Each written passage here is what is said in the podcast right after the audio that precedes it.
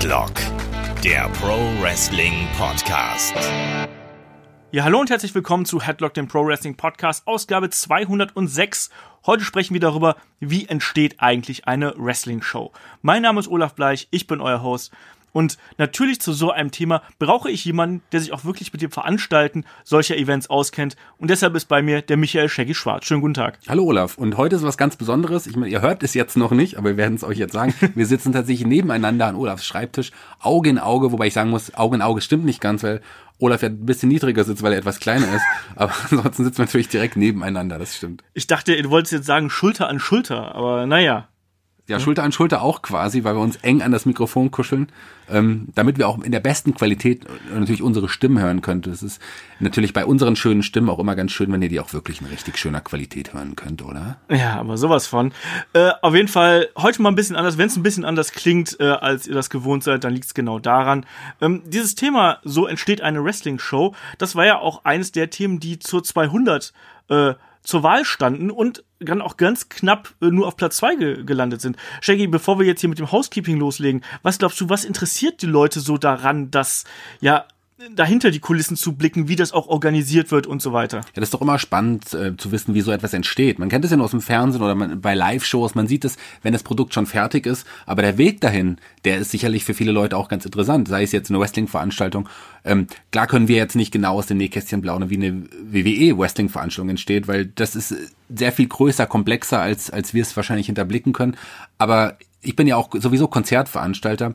Im Grunde ist es ähnlich wie ein, wie ein großes äh, ja, Rockkonzert oder ein großes anderes Konzert. Ich glaube, der Aufbau wird ähnlich sein. Von daher, ähm, lass uns doch einfach mal drauf losquatschen. Genau, aber bevor wir drauf losquatschen, natürlich noch das Housekeeping. Ihr wisst äh, da draußen, wie ihr uns erreichen könnt. Das haben auch wieder einige getan. Natürlich über YouTube, da könnt ihr die Kommentare direkt einfach unter das Video schreiben. Wie hat euch der Podcast gefallen?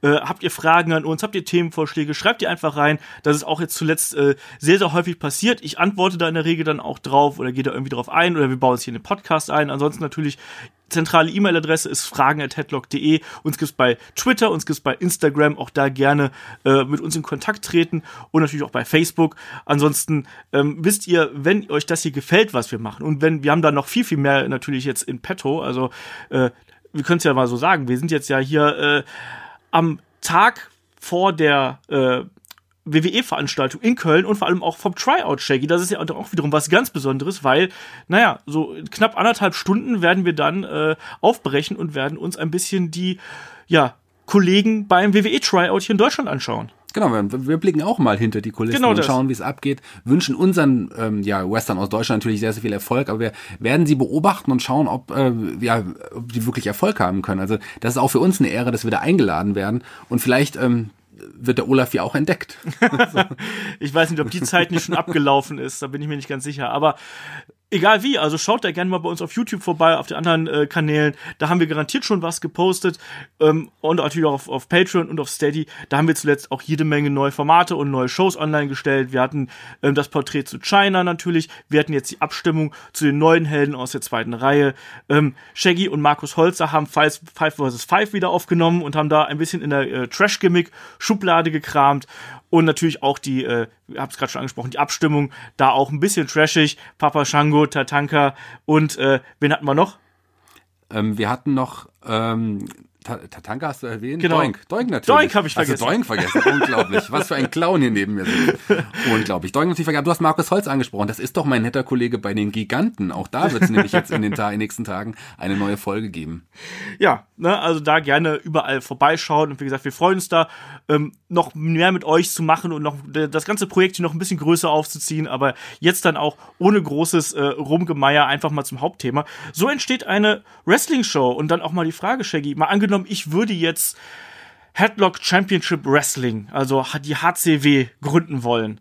Ähm, was bräuchte ich dafür eigentlich so alles? Also außer natürlich einen coolen Namen, den wir jetzt ja schon haben. Ja, erstmal bräuchst du einen wirklich coolen Namen wahrscheinlich.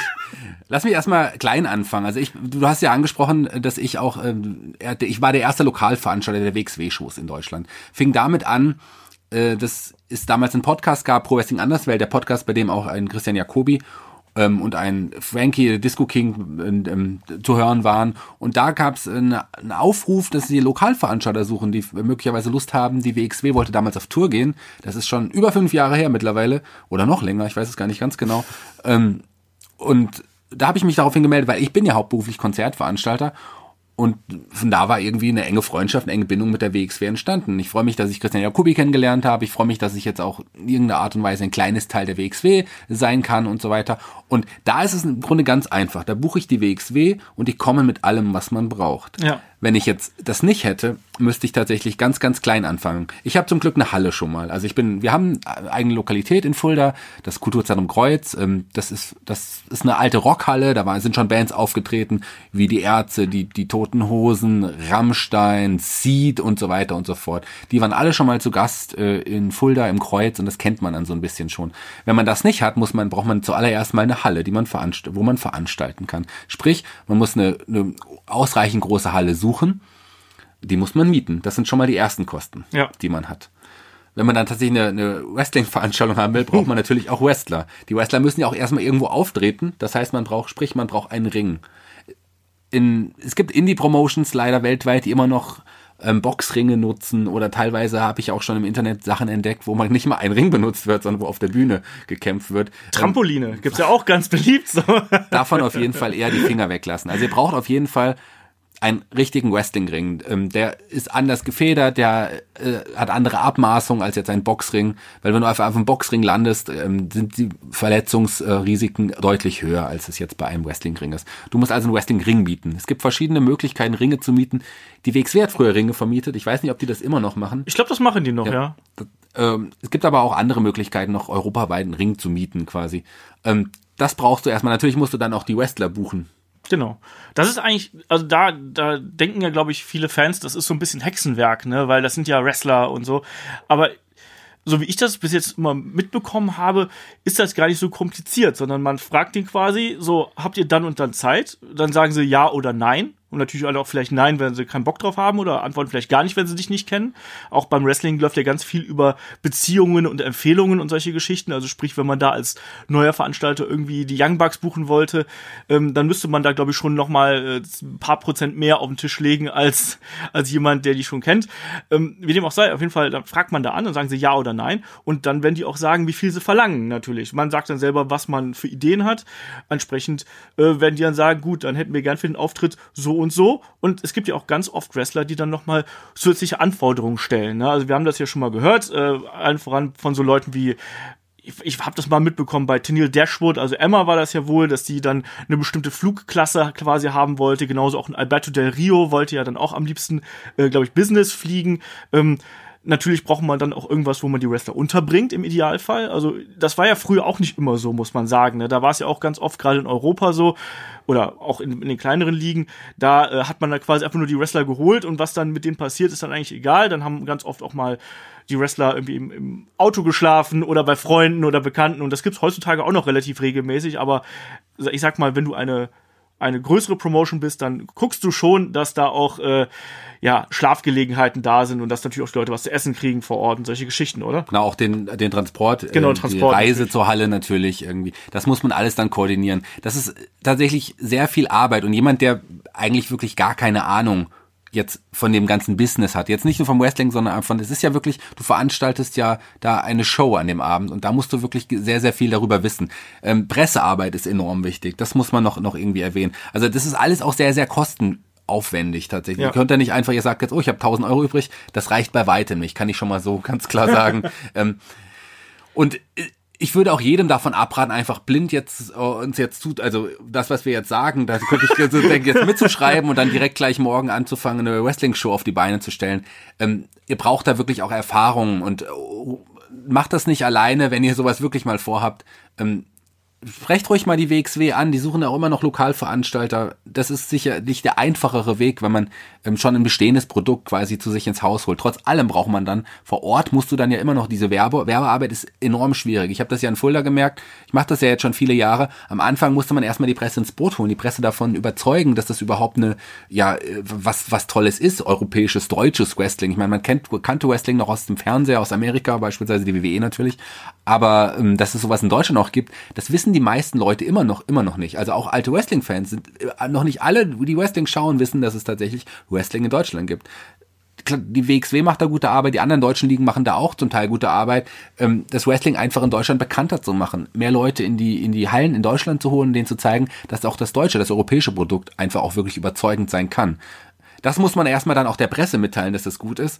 Ähm, da muss man noch so Sachen beachten wie Auflagen, äh, öffentliche Auflagen. Also äh, manche Städte, manche Regionen haben, sagen dann, die dürfen keine Kinder unter acht Jahren, unter zehn Jahren, unter zwölf Jahren rein und so weiter. Sowas muss man beachten.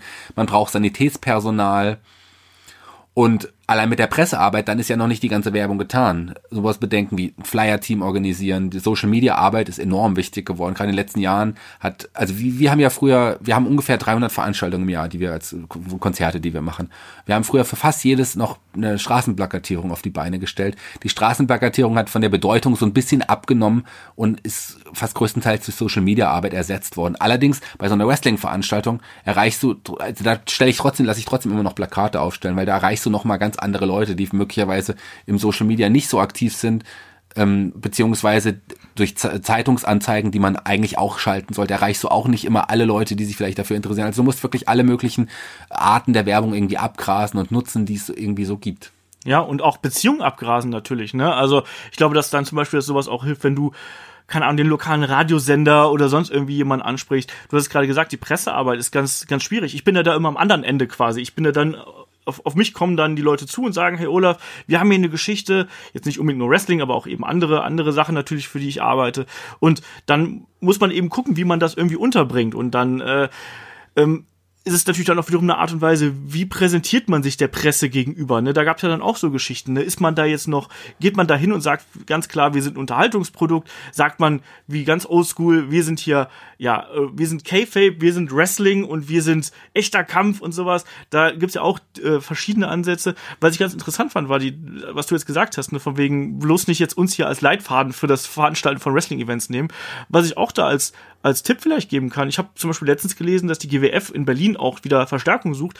Da auch, da kann man eben auch mal äh, mit anpacken, sage ich jetzt einfach mal. Natürlich ist das alles auf freiwilliger Basis, aber zum Beispiel kann man dann da auch sagen, gut, ich helfe beim Aufbau des Rings mit, bei der Ringcrew oder sonst irgendwas. Oder ähm, wie du gerade gesagt hast, auch so Transporte. Ich fahre dann mal die Wrestler hin und her, ne, hol die vom Flughafen ab und solche Geschichten. Und da sieht man mal, wie die Abläufe bei solchen Veranstaltungen funktionieren. Das ist nämlich auch ganz interessant und was da auch noch hinter den Kulissen alles passiert. Du hast gerade auch die Social Media Arbeit angesprochen. Heutzutage gibt's dann auch noch mal äh, keine Ahnung, da werden dann Filmchen hinter der Bühne gedreht. Das sehen wir auch bei der WWF heutzutage, wenn dann nochmal äh, ganz kurz Handyvideos quasi online gestellt werden oder dann nochmal eine Pre-Show gesendet wird und all sowas. Das machen ja ganz, ganz viele ähm, Promotions inzwischen auch. New Japan macht das ja auch inzwischen vermehrt, natürlich dann ein bisschen auf japanischer Art. Ring of Honor hat auch äh, eine ganz starke Social-Media-Abteilung inzwischen.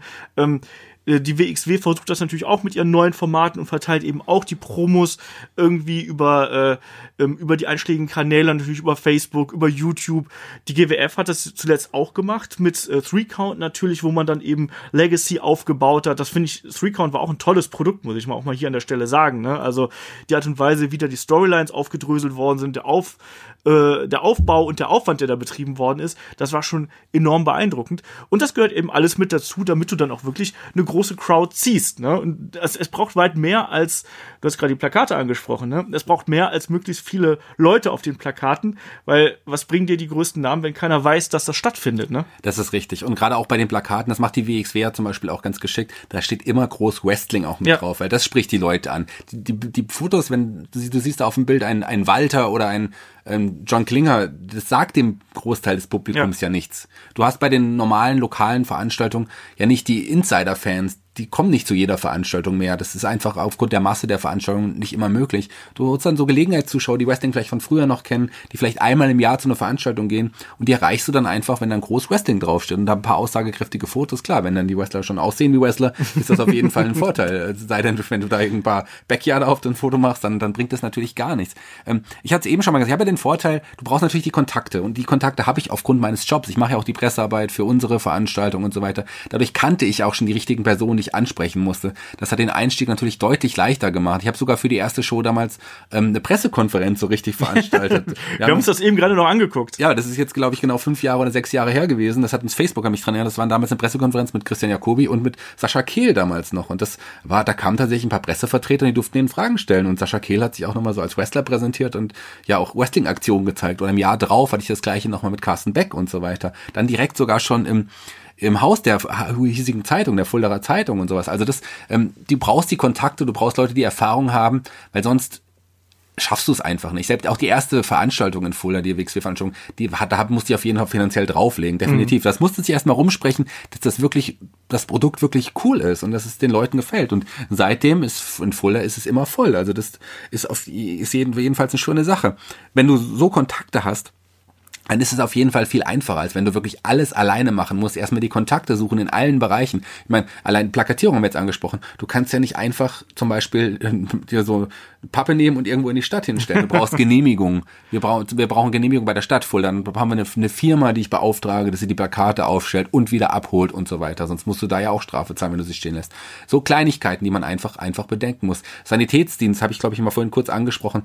Brauchst du bei einer Veranstaltung definitiv auch, weil die Wrestler da ihre Gesundheit aufs Spiel setzen. Bei der allerersten Veranstaltung in Fulda, nach zwei Minuten oder nicht mal nach zwei Minuten im ersten Kampf, gab es eine riesengroße Verletzung von Chris Wash da. Chris Wash. Oh ja, genau. war das mit dem Ohrschenkel? Nee, was war denn das? Der hat sich irgendwie, ich weiß es nicht, Knöchel gebrochen ja, oder irgendwie sowas, Bänder ja. gerissen, ganz viel. Also die, die Sanitäter waren, wussten auch erstmal nicht, ich habe die gerufen und die dachten, oh, ja, das ist Wrestling. die mussten auch erstmal die Berührung dazu. Und, und, und bis sie erstmal geschnallt haben, dass, sie, dass da wirklich eine schwere Verletzung vorliegt. Sind sie im Ring, haben ihm die Schuhe ausgezogen und der Fuß hing dann so halb irgendwie zur Seite.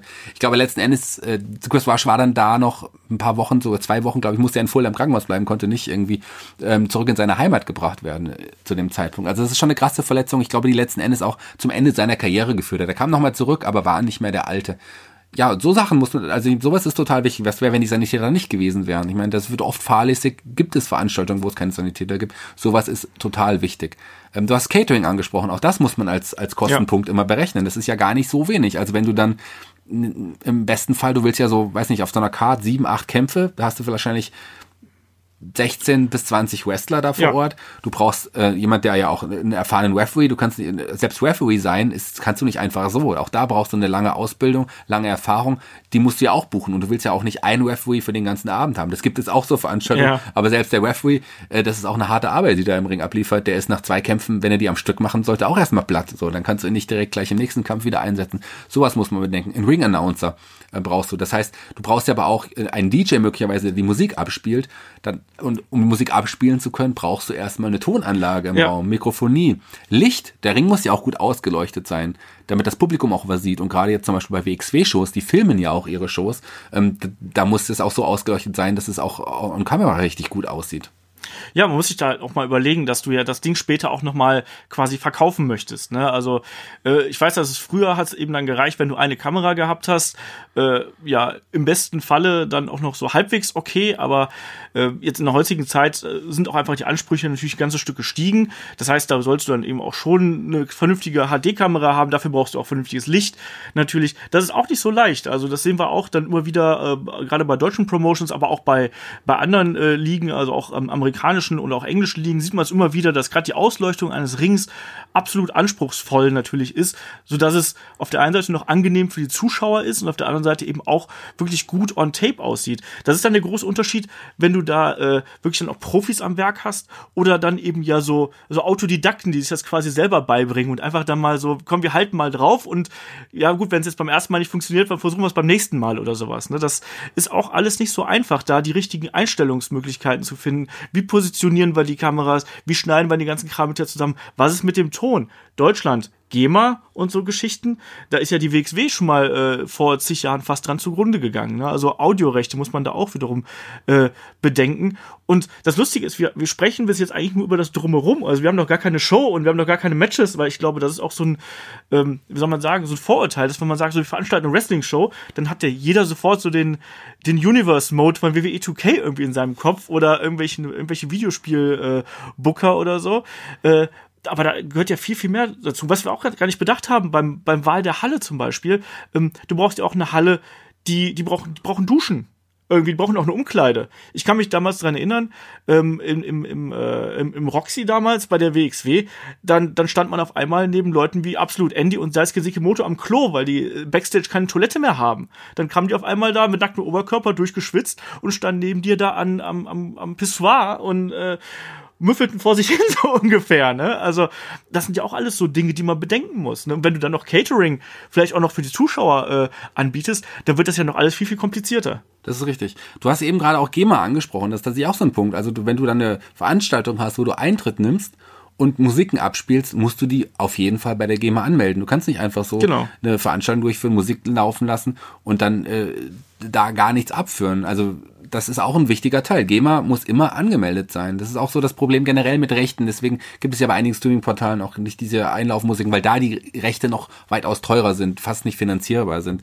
Und aber allein, wenn du äh, bei Live-Shows brauchst du einfach auch GEMA. Wenn wir jetzt eine Veranstaltung haben, wenn jetzt ein Kabarettkünstler auftritt, und der hat eine Einlaufmusik oder keine Ahnung oder es gibt nur Hintergrundmusik am Anfang. Selbst das muss bei der GEMA angemeldet sein. Da ist die GEMA total dahinter und das bekommen die auch mit. Also das kannst du nicht einfach so machen. Da ähm, werden auf jeden Fall hohe hohe Strafen auf dich zukommen. Und du hast die Veränderung generell angesprochen, wie es jetzt die die Filmerei angeht, Genau. wie es professioneller geworden ist. Aber auch so, ich kann jetzt halt auch nur von der WXW sprechen, weil ich ja selten bei anderen Shows bin. Nicht, dass mich das nicht interessiert, aber ich schaffe das aus Zeitgründen nicht und ich habe die WXW als mein Produkt auserkoren. Von daher unterstütze ich das jetzt mal. Das soll überhaupt nichts äh, gegen die anderen Promotions in Deutschland sein. Es ist aber einfach auch die bekannteste, muss man so sagen. Ähm, auch da ist ja die LED-Wand, die ist jetzt mit auf Tour, die gab es ja vorher auch nicht. Vorher hat man nur diese Aufsteller noch gehabt. Genau. Allein wie da auch das Production Value gewachsen ist. Das ist einem Dennis Birgendahl zum Beispiel sehr zuzusprechen, der, der sich darum ähm, exklusiv kümmert bei der WXW. Also da ist auch einiges passiert. Das sieht einfach immer von Mal zu Mal professionell aus. Nicht nur das Produkt im Ring, sondern auch wirklich alles andere drumherum. Und man will ja auch, dass es professionell aussieht. Also ich bin kein Fan von diesem Turnhallen-Catch, wie man immer so schön sagt. ähm, klar muss es sowas auch geben. Irgendwo müssen die Wrestler ja auch anfangen. Solange es jetzt kein Backyard ist, da sind wir auch beide nicht unbedingt so gut drauf zu sprechen. Aber ähm, es gibt ja auch Promotions, die das ihr Produkt ernsthaft wirklich veranstalten, die es aber noch keine andere Möglichkeit haben, als in diesen Turnhallen Ja. mit Minimallicht irgendwie aufzudrehen, weil das ist ja auch enorm teuer. Also ähm, bei normalen Veranstaltungen zum Beispiel, wenn wir ein Konzert machen, allein Licht und Ton, da haben wir oft, obwohl wir ja gut ausgestattet sind, nochmal Kosten von bestimmt 1500 Euro, 2000 Euro oder sowas. Allein für Licht und Ton, da sind die Gagen noch gar nicht bezahlt. Ähm, das ist jetzt bei etwas größeren Sachen. Also ganz klar geht es auch günstiger, aber so eine Tonanlage, also ein Tausender, wenn du da keine Halle, in der Halle keine Tonanlage und keine Lichtanlage hast, kannst du locker mit einem Tausender für so eine Veranstaltung noch rechnen. Ja, und wenn du dann eben noch LED-Wände haben willst und Videowürfel und ich weiß nicht was, dann wird's natürlich auch noch äh, deutlich mehr natürlich. Ne? Da steckt einfach viel mehr drin. Und da finde ich eigentlich auch ganz interessant. Also da können wir vielleicht auch mal so einen Blick in den in den WWF, WWE Mainstream gehen, ähm, wie sich auch da die äh, ja die Präsentation entwickelt hat. Ne? Also früher sahen ja zum Beispiel die die alten Shows von von Raw oder auch Superstars davor. Das war ja auch einfach nur eine Halle mehr oder weniger mit einem kleinen Aufgang. Äh, da da gab's ja früher auch noch so diese die, so ein bisschen so ein bisschen LED-Beleuchtung drumherum, ganz kleiner Entrance und dann eben direkt ab in den Ring. Das war auch noch sehr puristisch irgendwie, ne? Und das hat sich ja dann auch immer mehr gemausert. Und als dann dann äh, dieser Relaunch zum Beispiel bei der WWF zu Raw is War gekommen ist mit diesem riesengroßen Titantron auf einmal, da hat man sich dann schon gedacht, so hui, jetzt jetzt hebt's aber immer mehr ab und dann ging's eben immer mehr in die Richtung, dass dann auch dann kam Feuerwerk mit dazu, wenn du das haben willst. Da sprechen wir gleich auch nochmal drüber, weil das ist ja auch immer ein großes Reizthema äh, bei Wrestling-Fans. Jetzt auch gerade bei Crown Jewel haben wir es mal wieder gesehen. Da wurde ja äh, weiß ich nicht, da wurde ja ein halbes Lagerhaus irgendwie da verschossen, äh, was, was nicht nagelfest war. Aber das kam dann eben noch dazu.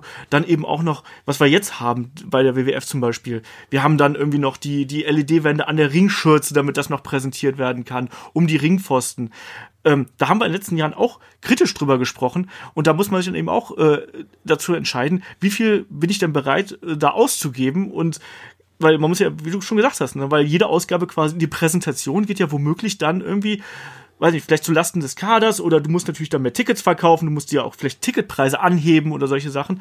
Das ist alles nicht so einfach. Aber sowas will man ja im Grunde auch sehen. Man will schon Ja. ein bisschen ähm, ja auch Licht sehen. Licht ist ein Riesenfaktor irgendwie. Auch diese LED-Wände sind ja schon wirklich beeindruckend. Ob man sie jetzt am, an der Ringschürze oder an Ringpfosten braucht, ist eine andere Sache. Ich mag das manchmal, manchmal auch nicht, je nachdem, wie ich gerade in der Stimmung bin. Aber die WWE hat zum Beispiel meines Wissens, ich habe mal gelesen, dass sie zwei Sets davon haben, Ja. die immer quasi auf Touren sind. Die fahren dann schon zur nächsten Halle. Und Raw und SmackDown haben ja auch, äh, nutzen ja eigentlich auch ein gleiches Set. Deswegen wird mal wird sehen, wie das jetzt zukünftig sein wird, wenn die Show freitags und, und, und montags laufen, muss man sich möglicherweise noch mal ein drittes Set oder so kaufen. Sonst wird das mit der Koordination ähm, ein bisschen schwieriger mit dem Herumfahren. Du hast das Feuerwerk angesprochen. Ähm, Klar wurde das, das wurde reduziert aufgrund einfach der Kosten. Man denkt einfach, so viel kann das gar nicht kosten, aber das ist gar nicht so wenig. Allein wenn wir bei einer Veranstaltung, wenn uns ein Künstler sagt, so, ähm, ich brauche Nebelmaschine, so, dann musst du, je nachdem wie groß die Halle ist und wie viele Gäste eingeladen sind an dem Tag, musst du und was es für eine Halle ist, musst du oft ähm, dann die Rauchmelder abstellen, weil mein, ein, einige Rauchmelder in einigen Hallen sind so eingestellt, dass sie halt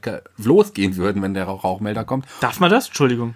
Das darfst du, aber du, das darfst du nur, wenn du die Feuerwehr informiert hast, Okay. beziehungsweise je wenn die, wenn es mehr als 200 Leute sind in der Halle, dann musst, musst du nicht nur die Feuerwehr informieren, sondern dann muss Feuerwache vor Ort sein, was dann Okay. auch zusätzliche Kosten sind. Allein bei einem, einer Nebelmaschine. Ja. Ja, und äh, wenn du dann bedenkst, ähm, dass die WWE dann ja wirklich riesen Feuerwerk hatte, da brauchst du einen Spezialisten dafür, der das aufbaut. Also da hast du dann locker nochmal mehrere fünfstelligen Bereich wahrscheinlich pro Veranstaltung allein durch Feuerwerk. Pro Veranstaltung. Also locker boah, bestimmt 20.000, die man für eine für dieses Feuerwerk, was man pro Show ähm, genutzt hatte, so wie ich wie ich das einschätze hatte. Also ich bin ja auch DJ, ich war neulich bei einer Veranstaltung und hat jemand seinen 40. Geburtstag gefeiert und hat sich ein kleines Feuerwerk gegönnt. Ähm, der hat allein für dieses Feuerwerk 4000 Euro bezahlt und das war ein, das war ein ja, fünf Minuten Feuerwerk mit so einem, also bei weitem nicht vergleichbar mit dem, was die WWE da quasi abliefert. Und wenn man das zusammenrechnet, haben die schon, sparen die dann schon fast 100.000 Euro im Monat, was sie Ja, ja. dann nicht quasi äh, für Feuerwerk ausgeben. Und das sind schon enorme Kosten. 100.000 Euro erstmal haben, äh, ist Ja. schon was anderes. Da überlegt man sich zweimal, ob man den äh, Schriftzug von The Rock anzündet oder nicht. Ne? Ja. Ähm, ja, wie gesagt, das, das, das bedenkt man gar nicht so. Man ist natürlich da als Fan auch immer äh, so, man möchte natürlich immer mehr und ich bin auch dabei, dass eigentlich auch sowas wie Feuerwerk gehört für mich so ein bisschen zum Erlebnis dazu. Das erzeugt nochmal mehr Emotionen. Aber worauf ich nochmal zu sprechen kommen möchte, ist äh, Beleuchtung. Wir hatten jetzt zuletzt Evolution zum Beispiel, was ja sehr puristisch gehalten worden ist. Ähm, wo dann auch außenrum der Bereich äh, abgedunkelt gewesen wäre. Bei den anderen WWE-Produkten ist es so, da siehst du das Publikum. Es ist sehr hell und der Ring ist quasi noch mal ein bisschen heller erleuchtet. Was gefällt dir da eigentlich besser? Ach, das ist, äh, also das ist schwierig zu beantworten. Das kommt immer, glaube ich, auf die Situation an. Ich fand es bei Evolution wirklich passend. Ich weiß es nicht, ob es jetzt wirklich daran liegt, dass die Halle nicht so gut ausverkauft war, ähm, was jetzt die Ausleuchtung rum, drumherum ähm, ähm, ähm, meint damit, sondern äh, generell fand ich es irgendwie auch ganz spannend, dass man wirklich es so ein bisschen puristisch angegangen hat. Das war ja, glaube ich, so auch die NXT-Crew, die sich um das große Ereignis gekümmert hat. Also keine Ahnung. Ich fand das für Evolution richtig gut. Ich finde es aber, fände es seltsam, wenn Raw und SmackDown plötzlich da auch irgendwie noch weiter zurückgehen würden. Klar vermisse ich auch Feuerwehr, kann es aber aufgrund der Kosten verstehen. Wenn aber dann noch was an der Technik, am Licht irgendwie noch zurückgeschraubt werden würde, fände ich das, glaube ich, auch seltsam. Das wäre so ein bisschen auch ein Eingeständnis nochmal für mehr Kostensparungen. Und aktuell verdient die WWE besser denn je. Von daher haben sie es nicht nötig, Kosten zu sparen. Ich glaube eher, dass irgendwann auch wieder die Feuerwerke, zumindest bei einer größeren Veranstaltung, wieder zurückkommen. Nicht nur bei WrestleMania, ähm, sicherlich auch vielleicht mal bei anderen Großereignissen. Also das würde ich mir wünschen, weil es gibt manche so, wenn du einen Batista, den kennst du eigentlich nur, wenn der aufmarschiert mit Feuerwerk. Ja, ja. Wenn er dann plötzlich das, den gleichen Aufmarsch macht ohne Feuerwerk, ist es schon irgendwie seltsam.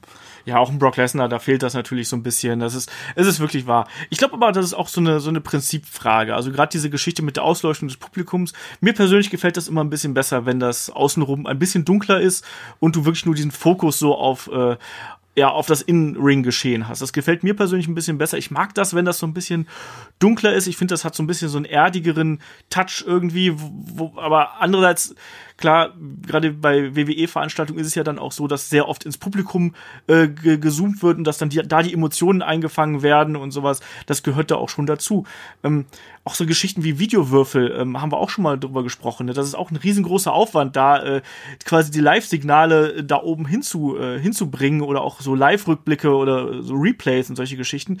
Das ist ein, das ist ein großer, großer Anspruch so. Und ich sag's nochmal, wir sind noch immer nicht da, dass wir irgendwie eine Show gebucht hätten, so, sondern wir sind immer noch im, im Drumherum, ne? Und äh, überhaupt, wir haben auch noch nicht den Ring aufgebaut und all sowas. Wir haben jetzt vielleicht so ein paar Stühle hingestellt, wir haben ein bisschen Licht, wir haben eine Ramp, da muss man sich auch wieder überlegen. Da gibt's ja auch verschiedene Evolutionsstufen. Ne? Wir haben jetzt zum Beispiel bei Evolution haben wir ja gesehen, da war gar keine Entrance Ramp. Dann gibt's ja, wenn man sich so die alten WCW-Veranstaltungen anguckt, kannst du dich noch an den Laufsteg erinnern, Shaggy? Ich kann mich noch an den alten Laufsteg erinnern. Das war, ja, das, sowas muss man auch im Grunde auf, aufbauen und so. Das ist, das ist auch schon ein Aufwand. Aber ich will noch mal ganz kurz was zum Licht sagen. Was dann können wir das mit dem Licht ja im Grunde auch abschließen. Wir hatten jetzt vor einiger Zeit Bilderbuch. Das ist eine österreichische coole Indie-Band, eine meiner Lieblingsbands tatsächlich bei uns im Kreuz.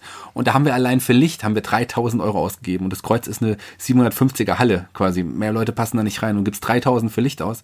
Und ähm, ich habe dann diesen den Lichttechniker, der, der mit denen auf Tour ist, gefragt, was es eigentlich kostet, diesen Aufbau, den sie hatten. Die hatten eine große LED-Wand hinten, die verschiedenen, verschiedenen Ebenen gearbeitet. Allein, der hatte das, äh, das selber, die, die Sachen, die er da nutzt, waren auch zusammengeliehen. Aber mhm. wenn man das so kaufen würde, wie es da stand, meinte er locker 800.000 Euro. So allein das, was Krass. da stand an Licht. Also Licht ist, äh, obwohl man denkt, LED-Licht ist ja alles günstiger geworden heutzutage, aber das ist tatsächlich, ähm, gerade sowas ist enorm teuer. Das erklärt auch viel, äh, oft diese teuren Preise auch. Auch bei normalen Konzerten sind die Ticketpreise nach, enorm nach oben gegangen. Nicht nur, weil die Künstler inzwischen davon leben und die CDs sich ja nicht mehr so verkaufen, sondern auch einfach, weil der Aufwand allein auch ähm, wir haben jetzt nur über, über die Technik und sowas geredet, aber auch so Richtlinien, die man einhalten muss. Ordner, Security und man darf nur so und so viele Leute reinlassen, man muss 1,20 Meter Abstand zu diversen Notausgängen halten und so weiter und so fort. All sowas muss man äh, immer mehr bedenken. Gerade nach der ähm, Love Parade-Katastrophe sind die Richtlinien für Veranstaltungen noch, äh, noch verschärft worden und da muss man sich auch dran halten. Das kostet etliche Zuschauer auch. Und dadurch, dass man weniger Zuschauer in die Hallen lassen kann, muss man natürlich auch die Preise erhöhen, sonst refinanziert sich so eine Veranstaltung ja auch nicht. Ja, das darf man eben auch nicht vergessen. Man muss auch irgendwie noch ein bisschen Geld verdienen. Also bei aller Euphorie und sowas muss man sich dann auch immer überlegen, wie das alles läuft. Und auch das drumherum, ne? auch wenn du dann nur so kleine Skits machst, also sei es jetzt, dass du mal so ein Special Entrance haben willst und so, das kostet alles Geld. Ne? Also das darf man da eben nicht vergessen, weil wir sprechen immer so davon, wer weiß, wie viel die, äh, die ganzen Penisse bei All In gekostet haben, Shaggy. Hätten Sie mich gefragt, hätten Sie es günstiger haben können. Nein, die waren, also das war vielleicht, das ging mal, das war einfach eine Persiflage auf so andere Natürlich. Auftritte. Aber es ist auf jeden Fall ein witziger Hint gewesen. Also man kann natürlich auch mit wenig Geld sehr viel erreichen, ja. aber das geht nicht immer. Irgendwann hat man sich auch satt gesehen. Ausnahmen bestätigen die Regel. Ja. So, dann lass uns mal, wie gesagt, wir brauchen natürlich noch jemanden, der den Ring aufbaut. Dafür gibt es normalerweise eine Ring-Crew. Ähm, also quasi bei WWE wird das so eine Gruppe von Roadies sein, denke ich mal. Ich weiß gar nicht genau, wie viele Leute die da angestellt haben, aber das wird ja vermutlich so ähnlich sein wie bei den äh, Aufbauten, die auch bei Konzerten stattfinden. Vermute ich jetzt einfach mal. Ja, klar. Nur bei Konzerten ist es meistens so, dass du deine Crew, eine örtliche Crew hast. Ja, bei der okay. WWE sind das alles mit Sicherheit Festangestellte, die genau wissen, was sie zu machen haben. Und das werden sicherlich auch ähm, also das werden nicht nur zehn Leute sein. Ja. Die, die, würden da bei so einem Aufbau überhaupt nicht reichen. Vielleicht bei einer kleineren Show ja, aber ansonsten bei größeren Sachen brauchst du da ja auch, du brauchst einen Cheftechniker, du brauchst Leute, die wahrscheinlich speziell für den Ring zuständig sind, du brauchst Leute, die speziell fürs Licht, Leute, die speziell für den Ton zuständig sind und so weiter. Also da brauchst du alles. Ja, und gerade so ein Ring, da das darf man auch nicht unterschätzen. Das ist wirklich auch eine Fizzles-Arbeit. Das sind zum einen schwere Teile, zum anderen geht es auch darum, dass das Ding stabil ist, dass die Seile richtig gespannt sind, sodass sich die, äh, die Wrestler gerade auch bei, Springboard-Aktionen da nicht dran verletzen und solche Geschichten. Ähm, dass, dass da niemand durchfallen kann quasi, dass das Ding auch hält, aber es gibt nichts Schlimmeres.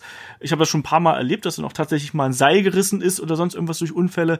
Ähm, das kann wirklich zu schweren Verletzungen führen und äh, man muss da eben auch checken, dass das alles immer äh, gut in Schuss ist und dass das da eben überprüft wird. Ne? Das äh, ist das Arbeitsmaterial der Wrestler, um es einfach mal so auszudrücken. Ja, so ein, nochmal ein, ein Blick auf die WXW leider. so, ich hoffe, ich nerv damit nicht. Ähm, allein da, die Wrestler merken zum Beispiel, wer jetzt den Ring von der Ringcrew aufgebaut hat diesmal. Ja. Sind ja nicht immer die gleichen Leute von der Ringcrew mit dabei bei der WXW. Ähm, die merken, wer den Ring aufgebaut ja. hat tatsächlich. Allein wenn sie, sie in die Seile gehen und federn, wissen sie, ah hier, da die Krebsschwestern haben aufgebaut, sehr schön und so weiter. Also das merkt man dann tatsächlich deutlich. Ich kann mich noch äh, dran erinnern, vor einigen Jahren hat WXW mal einen größeren Ring ausprobiert. Die haben einen relativ kleinen Ring, auch aus Transportgründen. Ne? Ähm, da haben die einen neuen größeren Ring ausprobiert in Oberhausen und da waren aber da gab es Probleme mit der Seilverspannung und so. Und da waren die Seile immer unfassbar lose. Das heißt, da haben irgendwann äh, die, die Highflyer sich gar nicht mehr richtig getraut, irgendwie auf oberste Teil zu gehen oder überhaupt noch irgendwelche Springboard-Aktionen zu zeigen, weil das Ding so, äh, so wackelig gewesen ist und sowas. Also das, das ist auch da eine, eine echte Arbeit. Und vor allem ist es auch eine Knochenarbeit. Ich habe mal, äh, vor ein paar Jahren habe ich ja mal so ein, so ein Probetraining gemacht und da habe ich dann danach mit äh, anderen Jungs da das Ding, äh, diesen Ring abgebaut nach dem Training.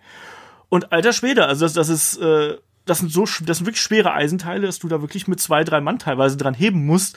Äh, Ne? Und das, da hast du ordentlich was zu tun. Das ist richtig Arbeit. Und auch gerade bei den, bei den kleineren Promotions ist es dann auch wirklich so, dass dann da die Wrestler auch mit anpacken. Also man kennt es auch bei NXT. Da, klar, nicht unbedingt dann die, die absoluten Top-Kader, die sich dann da schon äh, absolut durchgesetzt haben, aber so die Underkader und Enhancement-Talents, die dürfen dann auch noch mithelfen, keine Ahnung, die Stuhlreihen aufzustellen und die, die Absperrungen aufzustellen und dann auch den Ring aufzubauen. Das gehört da auch einfach mit dazu. Ich glaube, das gehört aber generell im Wrestling ja. auch mit dazu. Dass man muss sich erstmal die Sporen verdienen, bevor man dann den Ruhm ernten kann. Das ist auch in Japan ganz normal. Das ist auch in, in, in Amerika sicherlich auch. Ähm, das gehört einfach dazu, dass die Wrestler damit anpacken. Das ist in Deutschland auch nicht anders. Irgendwann hast du eine vielleicht ähm, dann eine Position erarbeitet, wo du es dann nicht mehr machen musst, aber trotz allem packen auch die auch ihr in Deutschland die Topstars auch immer noch mal mit an, so damit es auch schneller geht. Also das ist tatsächlich so ein, ist ein Miteinander. Das ist ja auch das Schöne, was ich mag. Das ist, ähm, wenn man bei den Shows irgendwie ist, man fühlt sich dann irgendwie wie ein Teil von einer kleinen Familie. Die gehören ja auch irgendwie alle zusammen. Klar, es sind auch Leute, die sich nicht mögen, aber im Grunde ähm, arbeitet man zusammen und will auch miteinander auskommen. Und das Wichtigste Backstage untereinander ist immer Respekt. Sowas ist total wichtig. Ja, das auf jeden Fall. Das ist ja eh im Wrestling ganz groß geschrieben. Äh, ne? Also auch wenn du nicht unbedingt mit jedem dicker, dick befreundet sein kannst, aber ein vernünftiges Miteinander sollte da schon irgendwie gegeben sein. Es wäre eigentlich schön, wenn das irgendwie überall so wäre, aber kann man sich manchmal nicht aussuchen. So, jetzt haben wir aber eigentlich schon ziemlich viel. Wir haben eine Halle, wir haben einen Ring, wir haben wahrscheinlich auch ein paar Stühle hingestellt, wir haben Karten verkauft, wir haben Werbung gemacht. Ähm, wir haben hoffentlich auch die GEMA bezahlt. Die zahlst du eigentlich erst danach, so okay. richtig. Zumindest angemeldet vorher. Die zahlen dann danach, damit, wenn du erstmal weißt, wie viele Leute letzten Endes da sind. Ja, dann hat man die Leute, man braucht die, die man hat die Wrestler möglicherweise schon, genau. man hat vielleicht ein paar Ringrichter, man hat den Sanitätsdienst bestellt. Am Abend von der Veranstaltung, wenn der Ring dann schon steht, du hattest die Ringcrew, die aufgebaut hat, du brauchst aber auf jeden Fall noch Ordner. In vielen Fällen kann das auch die Ringcrew zum Beispiel machen, die dann Ordner dann irgendwie heißt, du brauchst jemanden, der die Abendkasse macht, quasi denn noch Tickets an der Abendkasse ähm, verkauft und dann den Leuten auch irgendwie den, den Platz genau zeigt und so weiter. Du brauchst dann im Abend dann, wie gesagt, diesen DJ, ein, ein, ein Ringsprecher, die haben wir jetzt alle. Sanitäter haben wir bestellt. Das ist alles dann auch da. Aber ähm, du hast dann hoffentlich dir auch schon Gedanken gemacht, wie die Card aussehen soll, weil das ist ja eigentlich dann der nächste Schritt. Soweit sind wir jetzt endlich, weil das, diese Card zusammenstellen, das ist tatsächlich der, ja, der kleine, äh, das ist ja das, was du erst machen kannst, wenn alles andere, wenn die ganzen Posten irgendwie abgearbeitet sind, weil das, so komisch das klingt, ist erstmal Nebensache. Genau, ich meine, man sagt natürlich dann schon, gerade die großen Main-Events, die werden natürlich dann schon vorher festgelegt. Ne? Dann sagt man zu Wrestler XY, hey, du, äh, wir haben da was Besonderes für dich hier, du kannst jetzt gegen den antreten oder sonst irgendwas. Wir würden dich gerne im Main Event stecken. Du kriegst jetzt, äh, weiß ich nicht, wir haben Hiroshi Tanahashi hier, du darfst jetzt heute Abend gegen Hiroshi Tanahashi kämpfen oder sonst irgendwas. Das du natürlich schon vorher fest, aber auch allein diese ganze Planung, ähm, wie baue ich eine Card auf? Was ist der Opener? Mache ich vielleicht noch ein Dark Match vorneweg, um die Leute reinzuholen? Das gehört natürlich dazu. Ähm, bin ich eine Show, die äh, vielleicht nur einmal stattfindet und will einfach nur so ein ja, so ein Dream Match Extravaganza anbieten, was auch absolut okay ist. Das hat ja die WXW früher auch gemacht, wo nicht so die Storylines im Vordergrund gestanden haben. Will man dann vielleicht die Geschichten haben, dann sagt man, okay, äh, wie kann ich den Wrestler aufbauen? Wer, wie ist die Hierarchie innerhalb der Promotion? Wie kann ich vielleicht die einzelnen Charaktere unterbringen? Und das entsteht dann tatsächlich in einer Art, ja, das ist doch im Endeffekt nichts weiter als so ein Ablaufplan eigentlich. Also da hat man dann eine Tabelle, äh, als erstes der Kampf, dann Promo, dann der Kampf, dann der Kampf, dann der Kampf, oder? Genau, das, das, das muss auf jeden Fall irgendwie passen. Du willst ja so einen runden Abend den Fans präsentieren und das ist total wichtig. du hast den Opener angesprochen. Der Opener ist wichtiger, als man denkt. Da, ja. da, da gerade, wie wie gesagt, oft sind äh, Leute in den Hallen, die nie regelmäßig, nicht regelmäßig zum Catchen kommen. Den musst du erstmal so zeigen, hey, gerade mit dem Opener, ähm, das, was wir machen, das ist total cool. Meistens ist es gut, wenn du dann wirklich einen schnellen Kampf hast und, oder einen Kampf, den die Leute auf jeden Fall begeistert. Also bei der letzten Fuller Show, der WXW zum Beispiel, hatten wir im Opener Timo Theis gegen Julian Pace. Das mhm. sind ja im Grunde jetzt nicht die Main Eventer der WXW, aber die haben da was abgeliefert und für meine Bardamen, die dann im Abend in die Bar gemacht haben, war das der Kampf des Abends, weil das war so, da kann, kannst du einfach mitfiebern, auch wenn du dich im Wrestling gar nicht auskennst. Wenn du die beiden Charaktere nicht kennst, vollkommen egal. Die beiden Charaktere zeigen dir, wer genau sie sind und was sie genau machen. Man wusste sofort, auf welcher Seite man sein sollte. Und der Kampf war schnell und spannend. Und so muss ein Opener auf jeden Fall sein.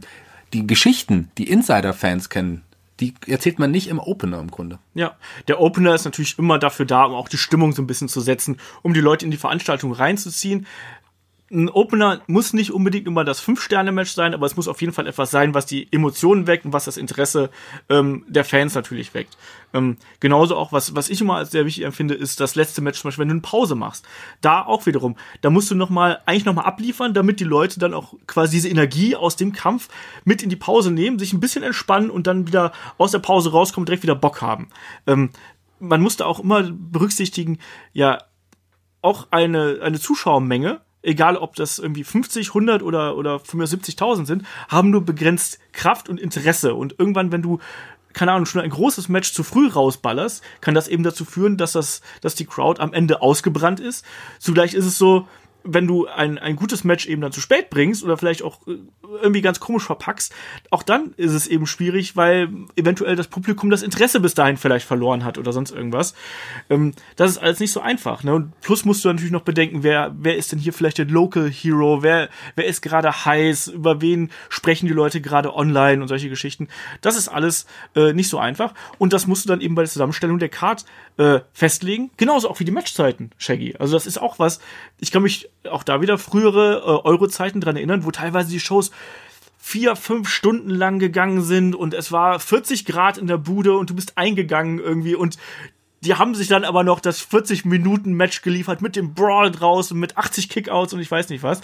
Ähm, auch Matchzeiten sind entscheidend. Absolut, weil du hast ja gerade, wenn wir jetzt ein Kreuz veranstalten, ähm, wir haben oft danach noch eine Veranstaltung, eine ja. Party danach. Es gibt einen gewissen Zeitrahmen, wo das auch einfach fertig sein soll. Und daran muss ich auch irgendwie gehalten werden. Also mehr als drei Stunden inklusive Pause geht auch einfach oft bei vielen Veranstaltungen. Nicht nur, dass es fürs Publikum zu lang ist, sondern ähm, man muss auch dann wirklich danach die Dinge dann beachten, die danach noch stattfinden. Man, der Abbau muss noch koordiniert werden. Und wenn dann tatsächlich noch eine Veranstaltung direkt anschließend ist, muss man an sowas auch denken. Und dafür sind ja bei größeren Ligen nicht, äh, dass die Zeit eingehalten wird und auch die Matchkoordination, auch sogenannte Road Agents zuständig. Genau. Die sind auch dafür zuständig, die Matches mit den Wrestlern quasi durchzusprechen. Und was nicht passieren kann, ist, dass jetzt die ersten drei Matches alle durch einen Piledriver beendet werden. Man muss auch die Moves quasi, deswegen sprechen die sich auch untereinander. Man muss die Moves auch so ein bisschen koordinieren, dass nicht in jedem Kampf auch die gleichen Moves, gleiche Moves-Reihenfolge und so weiter. Und man will nicht in jedem Kampf irgendwie einen Sprung aus dem Ring sehen oder in jedem Kampf Olaf will wahrscheinlich in jedem Kampf irgendwie einen Canadian Destroyer und einen Spanish Fly sehen, aber. Unbedingt. Selbst, auch das kannst du nicht machen. Du musst die Highlights quasi auch rar setzen, dass es auch irgendwie passt. Klar kann jeder Wrestler möglicherweise äh, ähm, einen Bodyslam zeigen, aber wenn jeder, oh, wobei, Bodyslam ist natürlich der Body beste Move. Geht immer, Bodyslam ja. ist der beste Move der Welt. Der, der geht immer. Ähm, aber, aber nicht jeder Match, in jedem Match kannst du dann die gleichen krassen Moves sehen. Also da muss man auch so ein bisschen schauen, dass das ein bisschen koordiniert wird. Die Matchlänge, die Matches müssen sich auch unterscheiden. Und das ist wichtig. Genau. Wir haben, äh, glaube ich, bei, äh, ich weiß gar nicht mehr, welcher WWE-Event das jetzt gewesen ist, wo wir drüber geschimpft haben, dass quasi äh, jedes Match irgendwie mit einem Einroller irgendwie, die ersten drei Matches alle mit einem Einroller geendet haben oder sonst irgendwas. Sowas, das, das fällt einem dann erst so mit der Zeit auf und dann merkt man auch, dass es einen irgendwie ein bisschen gestört hat. Und deswegen, äh, du hast gerade die Agents angesprochen, ne? das, das ist eine von diesen ominösen ominösen Backstage-Rollen. Ne? Wir haben natürlich auch sowas wie, äh, also die Agents, du hast gerade richtig erklärt, die kümmern sich grundlegend ähm, um die Abläufe der Matches. Die koordinieren die Matches, die sprechen mit, ähm, mit, dem, mit dem Talent quasi ab, wer kämpft wie, was, wie, wie laufen die Matches ab, achten darauf, dass vielleicht auch die Storylines eingehalten werden, ähm, dass vor allem auch die Zeiten eingehalten werden. Aber das dazu kommen wir später noch, wenn dann erstmal die Veranstaltung läuft. Aber vorab wird erstmal abgesprochen, ähm, so und so soll das Match aussehen. Die Wrestler untereinander sprechen sich dann natürlich auch ab. Ähm, natürlich auch äh, das, das Creative Team dürfen wir da natürlich nicht vergessen, ne, das quasi die Geschichten festlegt, die quasi äh, innerhalb der Matches erzählt werden. Dann natürlich auch ähm, festlegen, wer gewinnt. Ne, das Booking, das darf man auch nicht vergessen. Das ist, äh, das ist ja ebenfalls wichtig, weil ich glaube, wenn die Wrestler selber entscheiden würden, äh, wer gewinnt, dann gibt es auch irgendwann Mord und Totschlag. Ähm, also das sind alles noch so Geschichten, die dann, die dann hinter den Kulissen ablaufen, ähm, wo man sich dann auch erstmal koordinieren muss. Ne? Auch wenn es da eine Promo geben soll ähm, machst du das wie bei WWE ganz oft. Das heißt, du gibst dem wirklich eine geschriebene Promo komplett vor und sagst, hier, bitte lernt das auswendig, stell dich dann in den Ring oder stell dich vor die Kamera und dann mach das und äh, halte das. Oder sagst du einfach, so pass auf, heute gehst du mal da raus, du beleidigst die, die Zuschauer, wir sind hier gerade in, keine Ahnung, Köln, mach ein bisschen darauf, dass Düsseldorf ja die geilere Stadt ist. Ähm, ist sie doch auch. ja, genau.